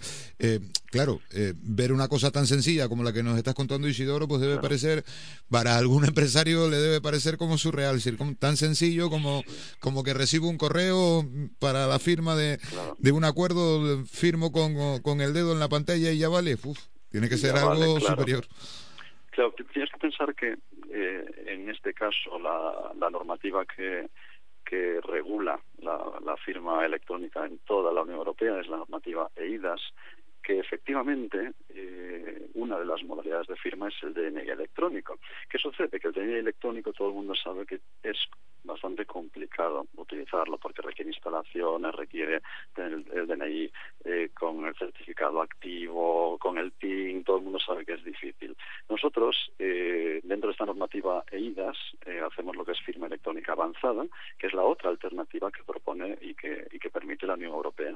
Entonces, es totalmente válida, tiene la misma validez y se puede firmar cualquier eh, tipo de, operación con esta modalidad de, firma que os comentaba, que es simplemente utilizar el dedo sobre la pantalla del ordenador o del, o eh, del, teléfono móvil en el que se recibe el contrato. No hay que instalar absolutamente nada y es algo que, que permite eh, al 100% la regulación europea. Entonces tiene toda la garantía, la misma garantía que, que una firma en papel. Es totalmente equivalente coincidirán conmigo los dos en lo que apuntaba, ¿verdad, Isidoro Berta? Que, que con todo el papeleo que tiene un empresario, eh, con todo el lío que, que, tienen arriba, aquí en La Palma, ¿para qué les voy a contar, no? Entre, entre las ayudas COVID que llegan o no llegan, las ayudas del volcán que vienen de camino, unas que sí, otras que no, eh, los papeleos que hay que arreglar, eh, unas situaciones para poner empleados en el ERTE, ahora que si vuelvo a abrir, que si espera, pero que con todo lo que tienen que hacer, claro, encontrar un mecanismo de este estilo, pues, yo me imagino que habrá muchos que, que ya estén, eh, algunos ya estarán eh, en, eh, en Tecalis, pero habrá otros que nos están escuchando ahora y que van de camino. O sea, encontrar algo sencillo para un empresario es fundamental a, día de hoy. Sin duda, y además es muy curioso porque en la totalidad de las personas eh, que, sean de La Palma o de, cualquier parte, ¿no? En el momento en el que empiezan a utilizar eh, este tipo de tecnologías de firma electrónica y ven que es tan sencillo, que no hay que instalar absolutamente nada, que en 10 minutos pueden estar operando ya con eh, eh, total normalidad en, utilizando este tipo de, de, plataforma de firma, ya no vuelven a dar un paso atrás, porque es tan alto el ahorro de tiempo en cualquier tipo de caso de uso de los distintos bueno que, tienen todas las compañías en el día a día ¿no? de firma de contratos que luego ven que, hay un ahorro tan grande en tiempo sobre todo en el tiempo que se invierte eh, y en la agilidad y en la velocidad de las operaciones que se hace que luego no, no suelen volver atrás nunca ¿no? Yo que soy un curioso ¿cómo se, se puso en contacto Tecalis con La Palma? Pues nos pusimos en contacto con en principio con, con Tomás eh, Barreto, con, con el presidente, eh, para exponerle pues más eh, una idea, un borrador y una idea general. Le pareció una excelente idea y, él ya nos puso en contacto con, el resto de, la junta directiva, con Rizzi, con Cristina, con Emilio.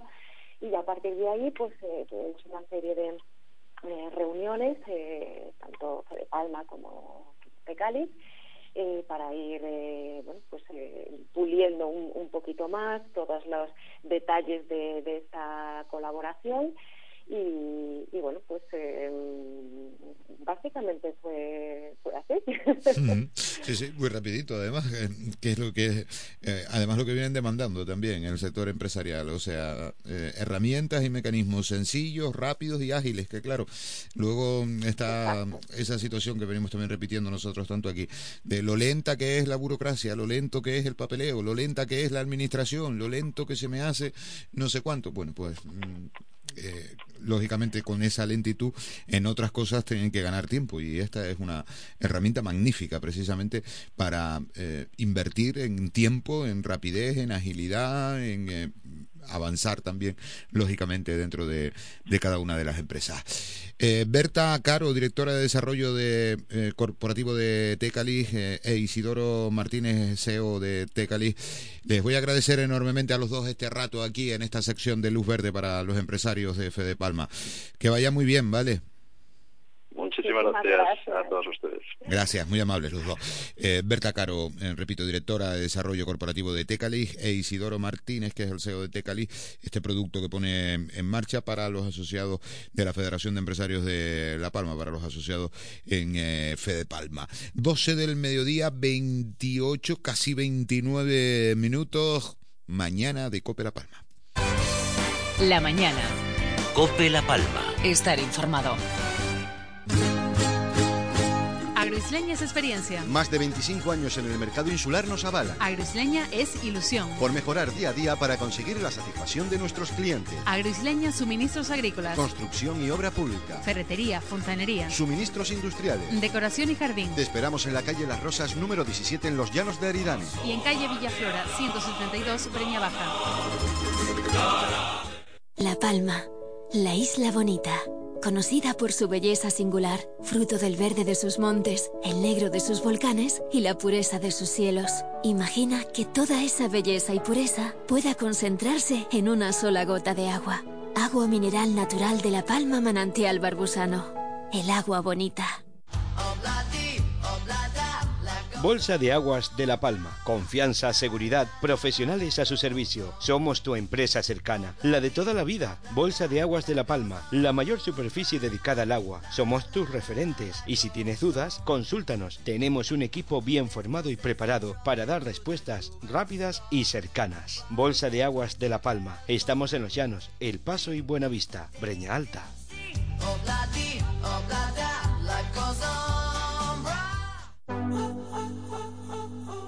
Cafetería Velachero, tras el pabellón deportivo Roberto Estrello en Santa Cruz de la Palma. Estamos abiertos desde temprano para ofrecerte unos desayunos para empezar el día.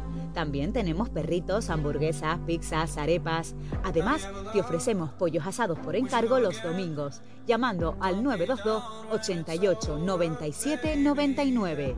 Cafetería Velachero, abiertos de lunes a viernes de 7 a 11 y sábados, domingos y festivos de 10 a 11. Y si quieres que te llevemos tus pedidos a casa, llama a Palma Flash al 822 240701. Te presentamos En Plan Fácil, nuestra manera de hacerte la vida más fácil. Abre tu cuenta y disfruta de todo un mundo de ventajas. Da el salto a Caja 7. Porque somos la Caja de Canarias. Yo con mi coche no me la juego. Comercial Pedro Brito Álvarez encontrará todo para su automóvil, recambios originales y de primeras marcas, complementos. Comercial Pedro Brito Álvarez, estamos en la Avenida Marítima 60, en Santa Cruz de la Palma. Toma nota, teléfono 922 41 29 04. Haz como yo, Comercial Pedro Brito Álvarez. La mañana. Cope La Palma. Estar informado.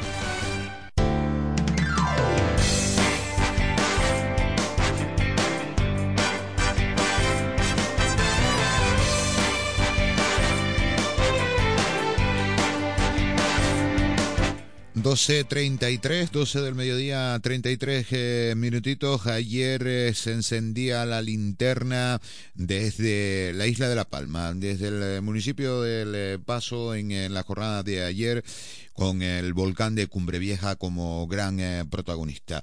Ángel Espósito y su equipo hicieron un recorrido en el eh, día de ayer por la realidad socioeconómica de la isla, por eh, la reconstrucción, por el post-volcán, por cómo se está viviendo en la isla de La Palma, cómo estamos viviendo en la isla de La Palma este post-volcán. Y se analizó obviamente al sector empresarial, ahora que venimos nosotros precisamente de hablar del sector empresarial, de la la situación eh, socioeconómica en la que queda la pequeña y mediana empresa en eh, la isla de La Palma, el futuro de esa pequeña y mediana empresa en eh, nuestra isla, en algunos casos afectada de forma directa por eh, esta erupción eh, volcánica del eh, 19 de septiembre. Ángel Espósito, ayer con el presidente de Fede Palma, con Tomás Barreto. Expósito. La linterna. Cope. Estar informado. La erupción del volcán Cumbre Vieja puso en jaque, literalmente, la economía de la isla de La Palma, pero como hemos comprobado hoy, no va a poder, ni con los palmeros ni con sus ganas de salir adelante. Un mes después de darse por acabada la erupción, esta gente, sus empresas, sus negocios, sus productos naturales, como digo, arrancan. El sector platanero ha sido sin duda uno de los más afectados. Da trabajo a casi 10.000 personas en la isla, aporta un 10% más o menos del PIB de La Palma. La lava sepultó plantaciones, cultivos, granjas, dejó atrapados a muchos animales cuyos dueños no podían acercarse ni a liberarlos ni a darles comida y agua. Hace unos días, el gobierno de Sánchez dijo que ya había entregado 250 millones de euros de los 443 previstos. El gobierno canario cifra en 179 millones los que han llegado al bolsillo de los palmeros. Pero aquí se nota cierta desilusión, mezclada, eso sí, con esperanza, porque la reconstrucción avanza muy despacito. Desde este punto de Tazacorte, en San Borondón, nos acercamos a la economía de la isla y a su reconstrucción, a esos negocios que se han visto afectados, a decenas y decenas de hectáreas de plantaciones completamente sepultadas bajo la lava, a 30, 40 metros de donde estamos, y a otros tantos cultivos como viñas, aguacates, granjas, pequeñas granjas sobre todo. En un instante vamos a preguntarle de esto y más a don Tomás Barreto, es el presidente de los empresarios de La Palma. Pero antes, con Pilar García de la Granja abordamos otros asuntos del día. ¿Qué tal, Pilar? Buenas noches. ¿Qué tal, Ángel? Buenas noches. Oye, arrancamos. FEDEA dice que el llamado mecanismo de equidad intergeneracional incluido en la primera pata de la reforma de las pensiones va a servir para poco. Pues empezamos bien, ¿no? Bueno, sí, lo que dice FEDEA básicamente es que encarecen la contratación, por lo que se expulsa directamente a los más jóvenes del mercado laboral. Los jóvenes van a pagar más para cobrar pensiones más bajas. Eh, ¿Por qué te quieres fijar en concreto en la clase media en España, Pilar? Bueno, pues mira, porque hoy se ha publicado un estudio de la Fundación Bancaria La Caixa en la que pone de manifiesto un titular que es tremendo, ¿no? Y es que la clase media es la generación menguante en nuestro país. Cada vez hay o más ricos o más gente de clase media baja, funcionarios y empleados públicos, pero está desapareciendo la clase media. Y ojo, porque es una decisión política, es el intervencionismo abusivo, pues el que lleva estas cosas, ¿no? Oye, Iberdrola ha conseguido en Escocia la mayor licitación de energía eólica marina que se ha, que se ha hecho hasta el momento. Eso implica que millones de hogares se abastecerán con esta, con esta energía.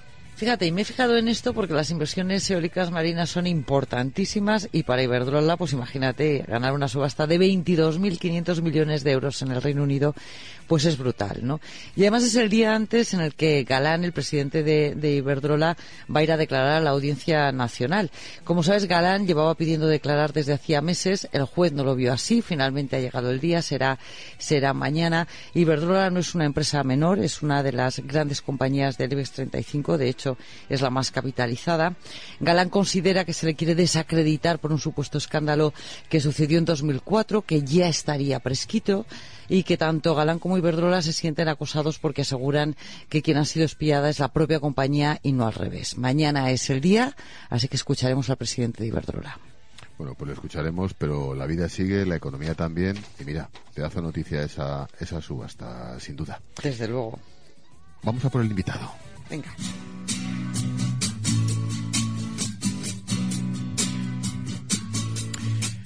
Tengo aquí sentado a mi lado, a orillas del Atlántico, encima literalmente de unas plataneras y a tiro piedra de la lava, a una persona a la que todo el mundo conoce en esta isla. Don Tomás Barreto es presidente de la Federación de Empresarios de La Palma, Fede Palma. ¿Qué tal, Tomás? Buenas noches. Muy buenas noches, Ángel. Lleva siendo cabeza de Chile los empresarios palmeros desde 2014.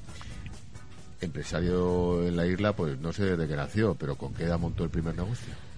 Bien, yo eh, tengo ahora 73 y desde los 17 me tocó, por circunstancias de la vida, empezar en actividades empresariales. Ayudaba cuando era niño a mi familia, pero después ya eh, tocó el, ocuparme directamente de, de las actividades. Lo dicho, toda la vida literalmente. Mm, ¿Alguna vez habían vivido algo tan duro, tan difícil como esto? Eh, por supuesto que no. Eh, eh, yo eh, ya estaba nacido cuando la erupción del 49, tenía un año, no me acuerdo para nada, ¿no? Pero bueno, eh, ya estaba, ¿no? Y por supuesto cuando la del Teneguía en el 71 sí que tenía 22, 23 años, así que de esa me recuerdo perfectamente. Lo que pasa es que no tuvo que, nada que ver la magnitud de aquella erupción con la de ahora. alguien, alguien me decía hoy que aquel fue un volcán bueno. Sí, fue un espectáculo. Eh, veníamos eh, por los días y por las noches a verlo desde arriba de la montaña de las tablas en Fuencaliente. Veíamos aquello, pero aquello salió donde salió, cayó hacia el mar y ya está. Eh, vinimos también en barco en un par de ocasiones. bueno, era no, no tenía nada que ver con la situación de hoy en día. Pilar, te presenta un empresario de verdad.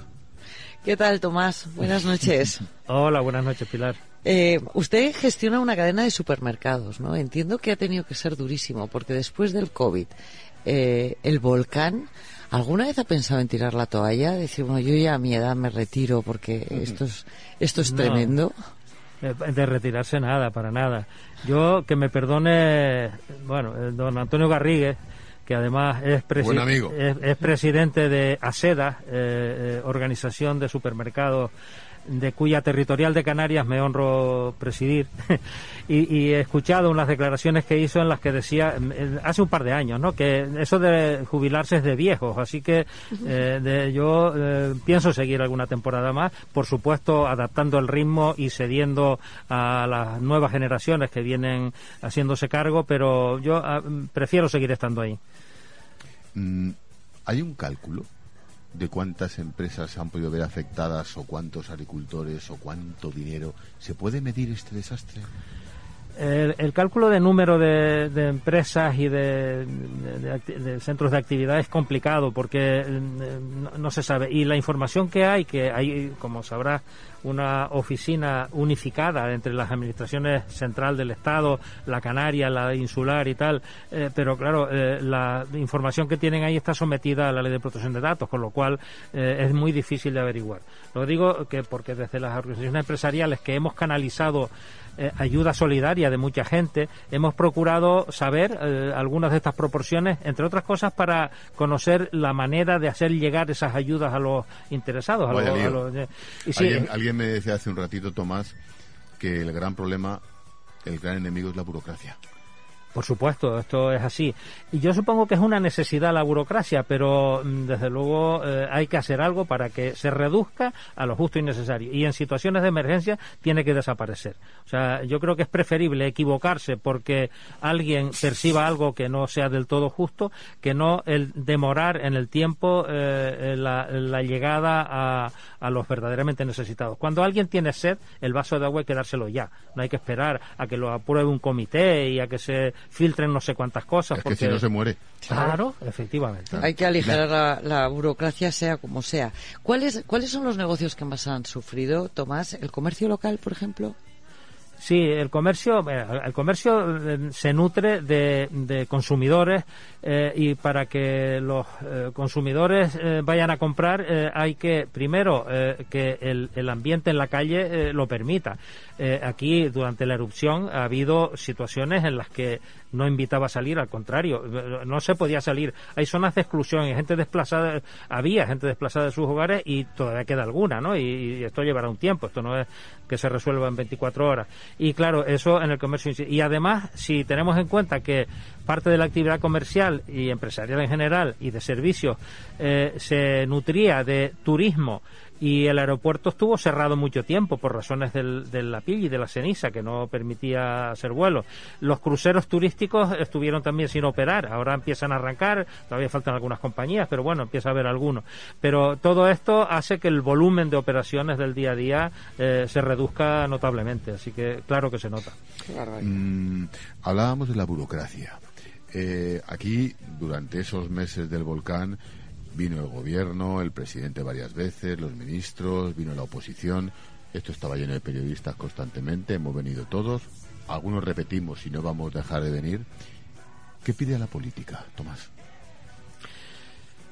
Eh, buena pregunta, Ángel. Eh, eh, la política también es una necesidad. O sea, yo supongo que aquí no hay otra opción. por, por supuesto, eso es así. Yo hay muchos ejemplos en los que, aunque a uno no le guste determinadas decisiones de cargos con, determinado poder, hay que respetarlo y hay que cumplirlo. Eso, por supuesto. Pero desde luego hay que tienen que tener una agilidad y una mentalidad que en general no tiene. Yo no me atrevo a decir eh, que todos los políticos eh, son iguales, porque hay políticos de talla, hay políticos pero en muchos de los casos en las administraciones, pues igual se van nutriendo de no de las personas cabeza de lista con una eh, mejor capacidad, sino de media lista y del final de la lista donde esas capacidades se van reduciendo. O donde se prima más a lo mejor el poder y el, y el mandar que el resolver los problemas de los ciudadanos. O sea, se habla mucho de la eh, ciudadanía y tal, pero realmente yo no estoy convencido de que se tenga tan en cuenta. Así que eh, lo que me gustaría es poder invitar en general a los que gobiernan, a los que tienen poder y a los que mandan a que se acuerden de, aquel, de los gobernados, se acuerden de los ciudadanos, que les escuchen y que vean de qué manera se les puede dar por lo menos una buena parte de lo que piden. No, no digo todo porque muchas veces también los ciudadanos pedimos eh, ponemos cartas a los reyes y queremos que nos traigan todos los juguetes. ¿no? Imagino, Tomás, que, que en La Palma, como en el resto de España, las pymes son los que sustentan todo el tejido empresarial. ¿no? ¿Qué necesita ahora mismo la pequeña y mediana empresa palmera? Mira, hay una, un documento que se está se ha presentado de hace tiempo, se ha dado a todos los gobernantes que han venido aquí, a ministros, a consejeros de la autonomía, en, todos los órdenes, eh, donde se han pedido cosas. Y claro, algunas eh, eh, son una solución en un momento determinado, pero cuando pasa el tiempo, pues ya eh, eh, llega tarde. Por ejemplo, los impuestos eh, de aquí de la autonomía, los, el IGIC, el, equivalente al IVA, pero en la Comunidad Autónoma de Canarias por el REF. bueno, pues se consiguió un aplazamiento del pago del pago trimestral, de lo ya recaudado por las empresas y tal. Y ese, en vez de pagarlo, por ejemplo, al final de año, se pagará el 31 de marzo pero claro, el 31 de marzo habrá que pagar lo de lo, del año pasado y lo del primer trimestre del año, con, lo, cual eso no es una solución. Eh, claro, decir que se condone tal, pues eh, lo estamos pidiendo. Yo no sé si lo iremos a conseguir o no, pero de alguna manera, si no es por esa vía, tiene que ser por ayudas de otro tipo, porque hay que poner en el sistema esa cantidad. Si no, eh, muchas empresas cerrarán o, tendrán serias dificultades, entrarán en concurso de acreedores y los puestos de trabajo ya se sabe lo que va a ocurrir con eso. Así que cuando uno habla más de los empresarios, alguien piensa, bueno, este señor tiene toda la cadena de supermercados Spar en la isla, pero claro, también es empresario, ese señor que tiene esos plátanos ahí abajo y que es un agricultor autónomo y que paga sus impuestos y que está crujido a inspecciones de todo tipo. También es empresaria Elisa, la dueña de esta casa que tiene la librería ahí abajo, justo al ladito de la plaza de Tazacorte. Mm, nos fijamos mucho en los plátanos nos fijamos mucho en el turismo, pero que hay muchas pequeñas empresas y muchos pequeños autónomos que necesitan comer como, como cualquiera, ¿no? ¿Cuáles son los productos, los sectores que más deberían empujar? A ver, eh, no cabe duda que el sector primario, la agricultura y concretamente el plátano, el aguacate, las viñas, eh, parte de ganadería. Que vino más rico hacen aquí, ¿eh? Desde luego, los hay, muy buenos, sí. Hemos mejorado muchísimo, muchísimo. nuestras calidades. Bien, ese sector primario es potente y ese sector primario genera también eh, actividad económica complementaria, porque eh, si no tuviéramos el volumen que tenemos de exportación de plátanos, no tendríamos, por ejemplo, el consumo de envases o de embalajes para los plátanos, no tendríamos el transporte marítimo eh, regular, estable, que tenemos cada semana, dos, tres escalas de barcos que, que nos mantienen permanentemente unidos, tanto para exportar como para importar las cosas que necesitamos que no se pueden producir aquí.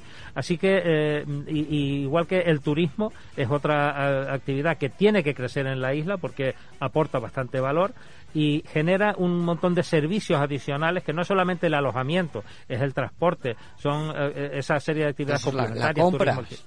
claro, tienes que comer. Claro, efectivamente. Y regalar cosas y recuerdos. Sí, sí, sí, efectivamente, eso es, eso es. Así que yo creo que la, la actividad económica se complementan unas con otras y eh, hace falta, lo que hace falta es movimiento y hace falta, en el caso de la isla de La Palma, ahora tenemos un riesgo, no cabe duda, y es que la gente no encuentre aquí eh, razones para permanecer aquí y, y, puede que se reduzca la población de la isla. Eso sería grave. Eso puede ocurrir eh, circunstancialmente durante un poco tiempo, pero eh, es imprescindible el que en La Palma se generen eh, atractivos para que eh, los jóvenes que salen a estudiar fuera cuando terminan sus estudios vuelvan aquí, por lo menos una buena parte de ellos, y para que otros que no sean de origen de aquí, pero que sean de encuentren un atractivo en venir a La Palma y que aquí haya un incremento poblacional importante. Hablando de los retornos, Tomás, me ha llamado mucho la atención la cantidad de gente de La Palma que ha vuelto de Venezuela. Sí, desde luego. Desde luego. Eh, eh, hay mucha gente de Venezuela, de Cuba también, de, fundamentalmente esos dos países, pero muchos son retornados, eh, familiares. Ah, exactamente, y sí, sí, es así. Pilar. Tomás, hablabas antes del turismo y de que empezaban a llegar algunos de los cruceros. ¿Cómo se ven las perspectivas para esta Semana Santa? Eh, para la Semana Santa todavía no. Em, bueno, estamos un poco con la incertidumbre porque se han ido aplazando los comienzos de operatividad, eh, concretamente en el transporte aéreo, de muchos de los turoperadores. Eh, estaban... se junta con el COVID. Claro, efectivamente. Eso responde a la situación de algunos de los países emisores de turismo por acá y tal. Bueno, cruceros eh, hay ya algunos.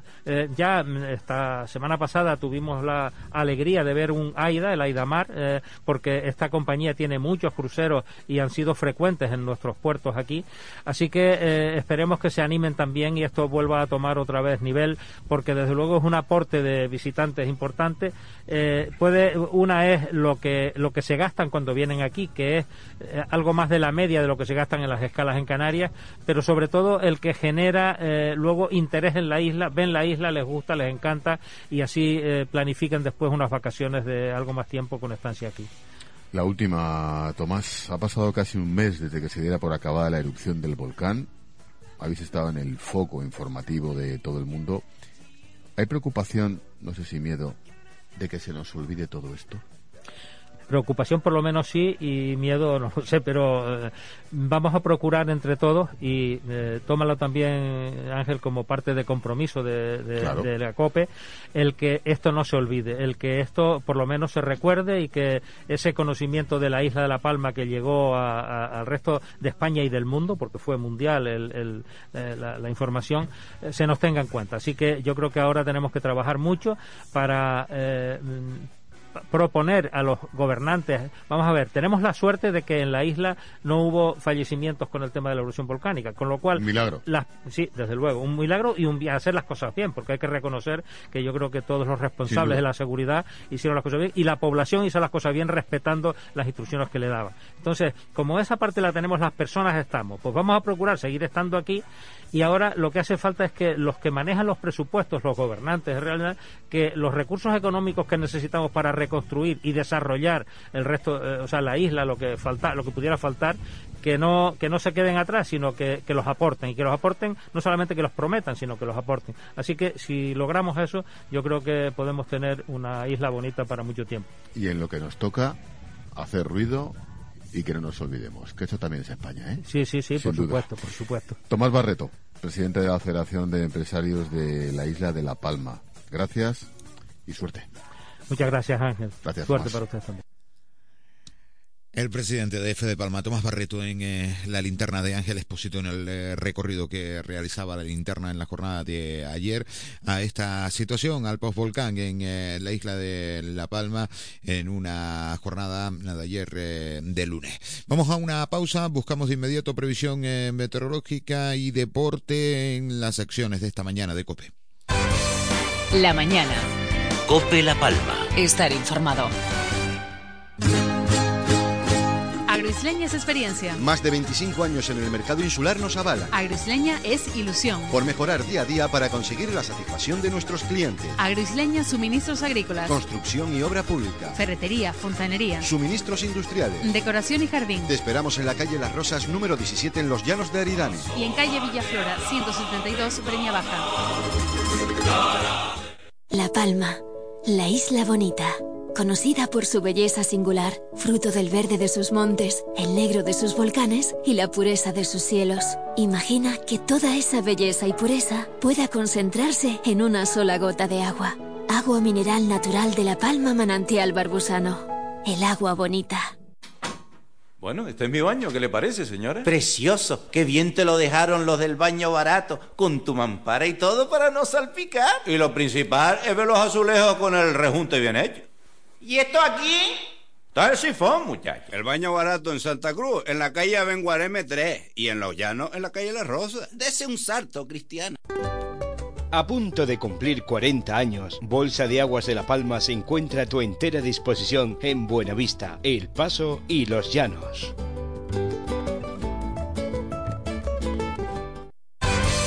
La mañana. Cope La Palma. Estar informado.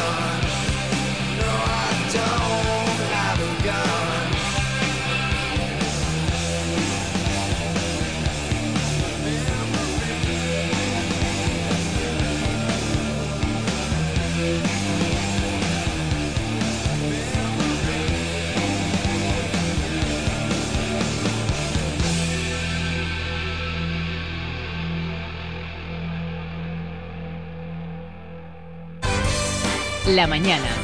Cope La Palma. Estar informado. Oye, Diego, que ya son 50. Mi madre, medio siglo poniendo los mejores desayunos de cada día. Bar Bahía cumple 50 años. Mis desayunos de cada día. ¡Qué felicidad!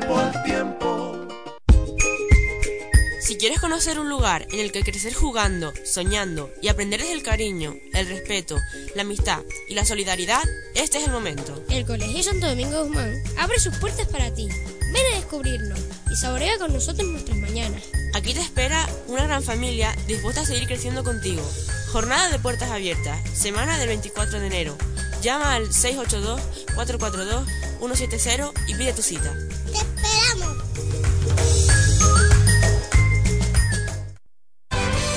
La mañana.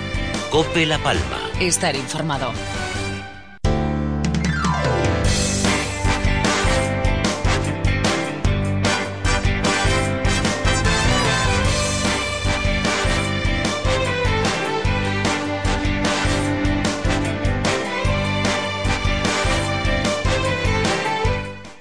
Minuto tan solo para alcanzar eh, la una de la tarde, para que llegue el mediodía noticias con eh, la información eh, con Pilar García Muñiz y toda la actualidad en la isla de La Palma.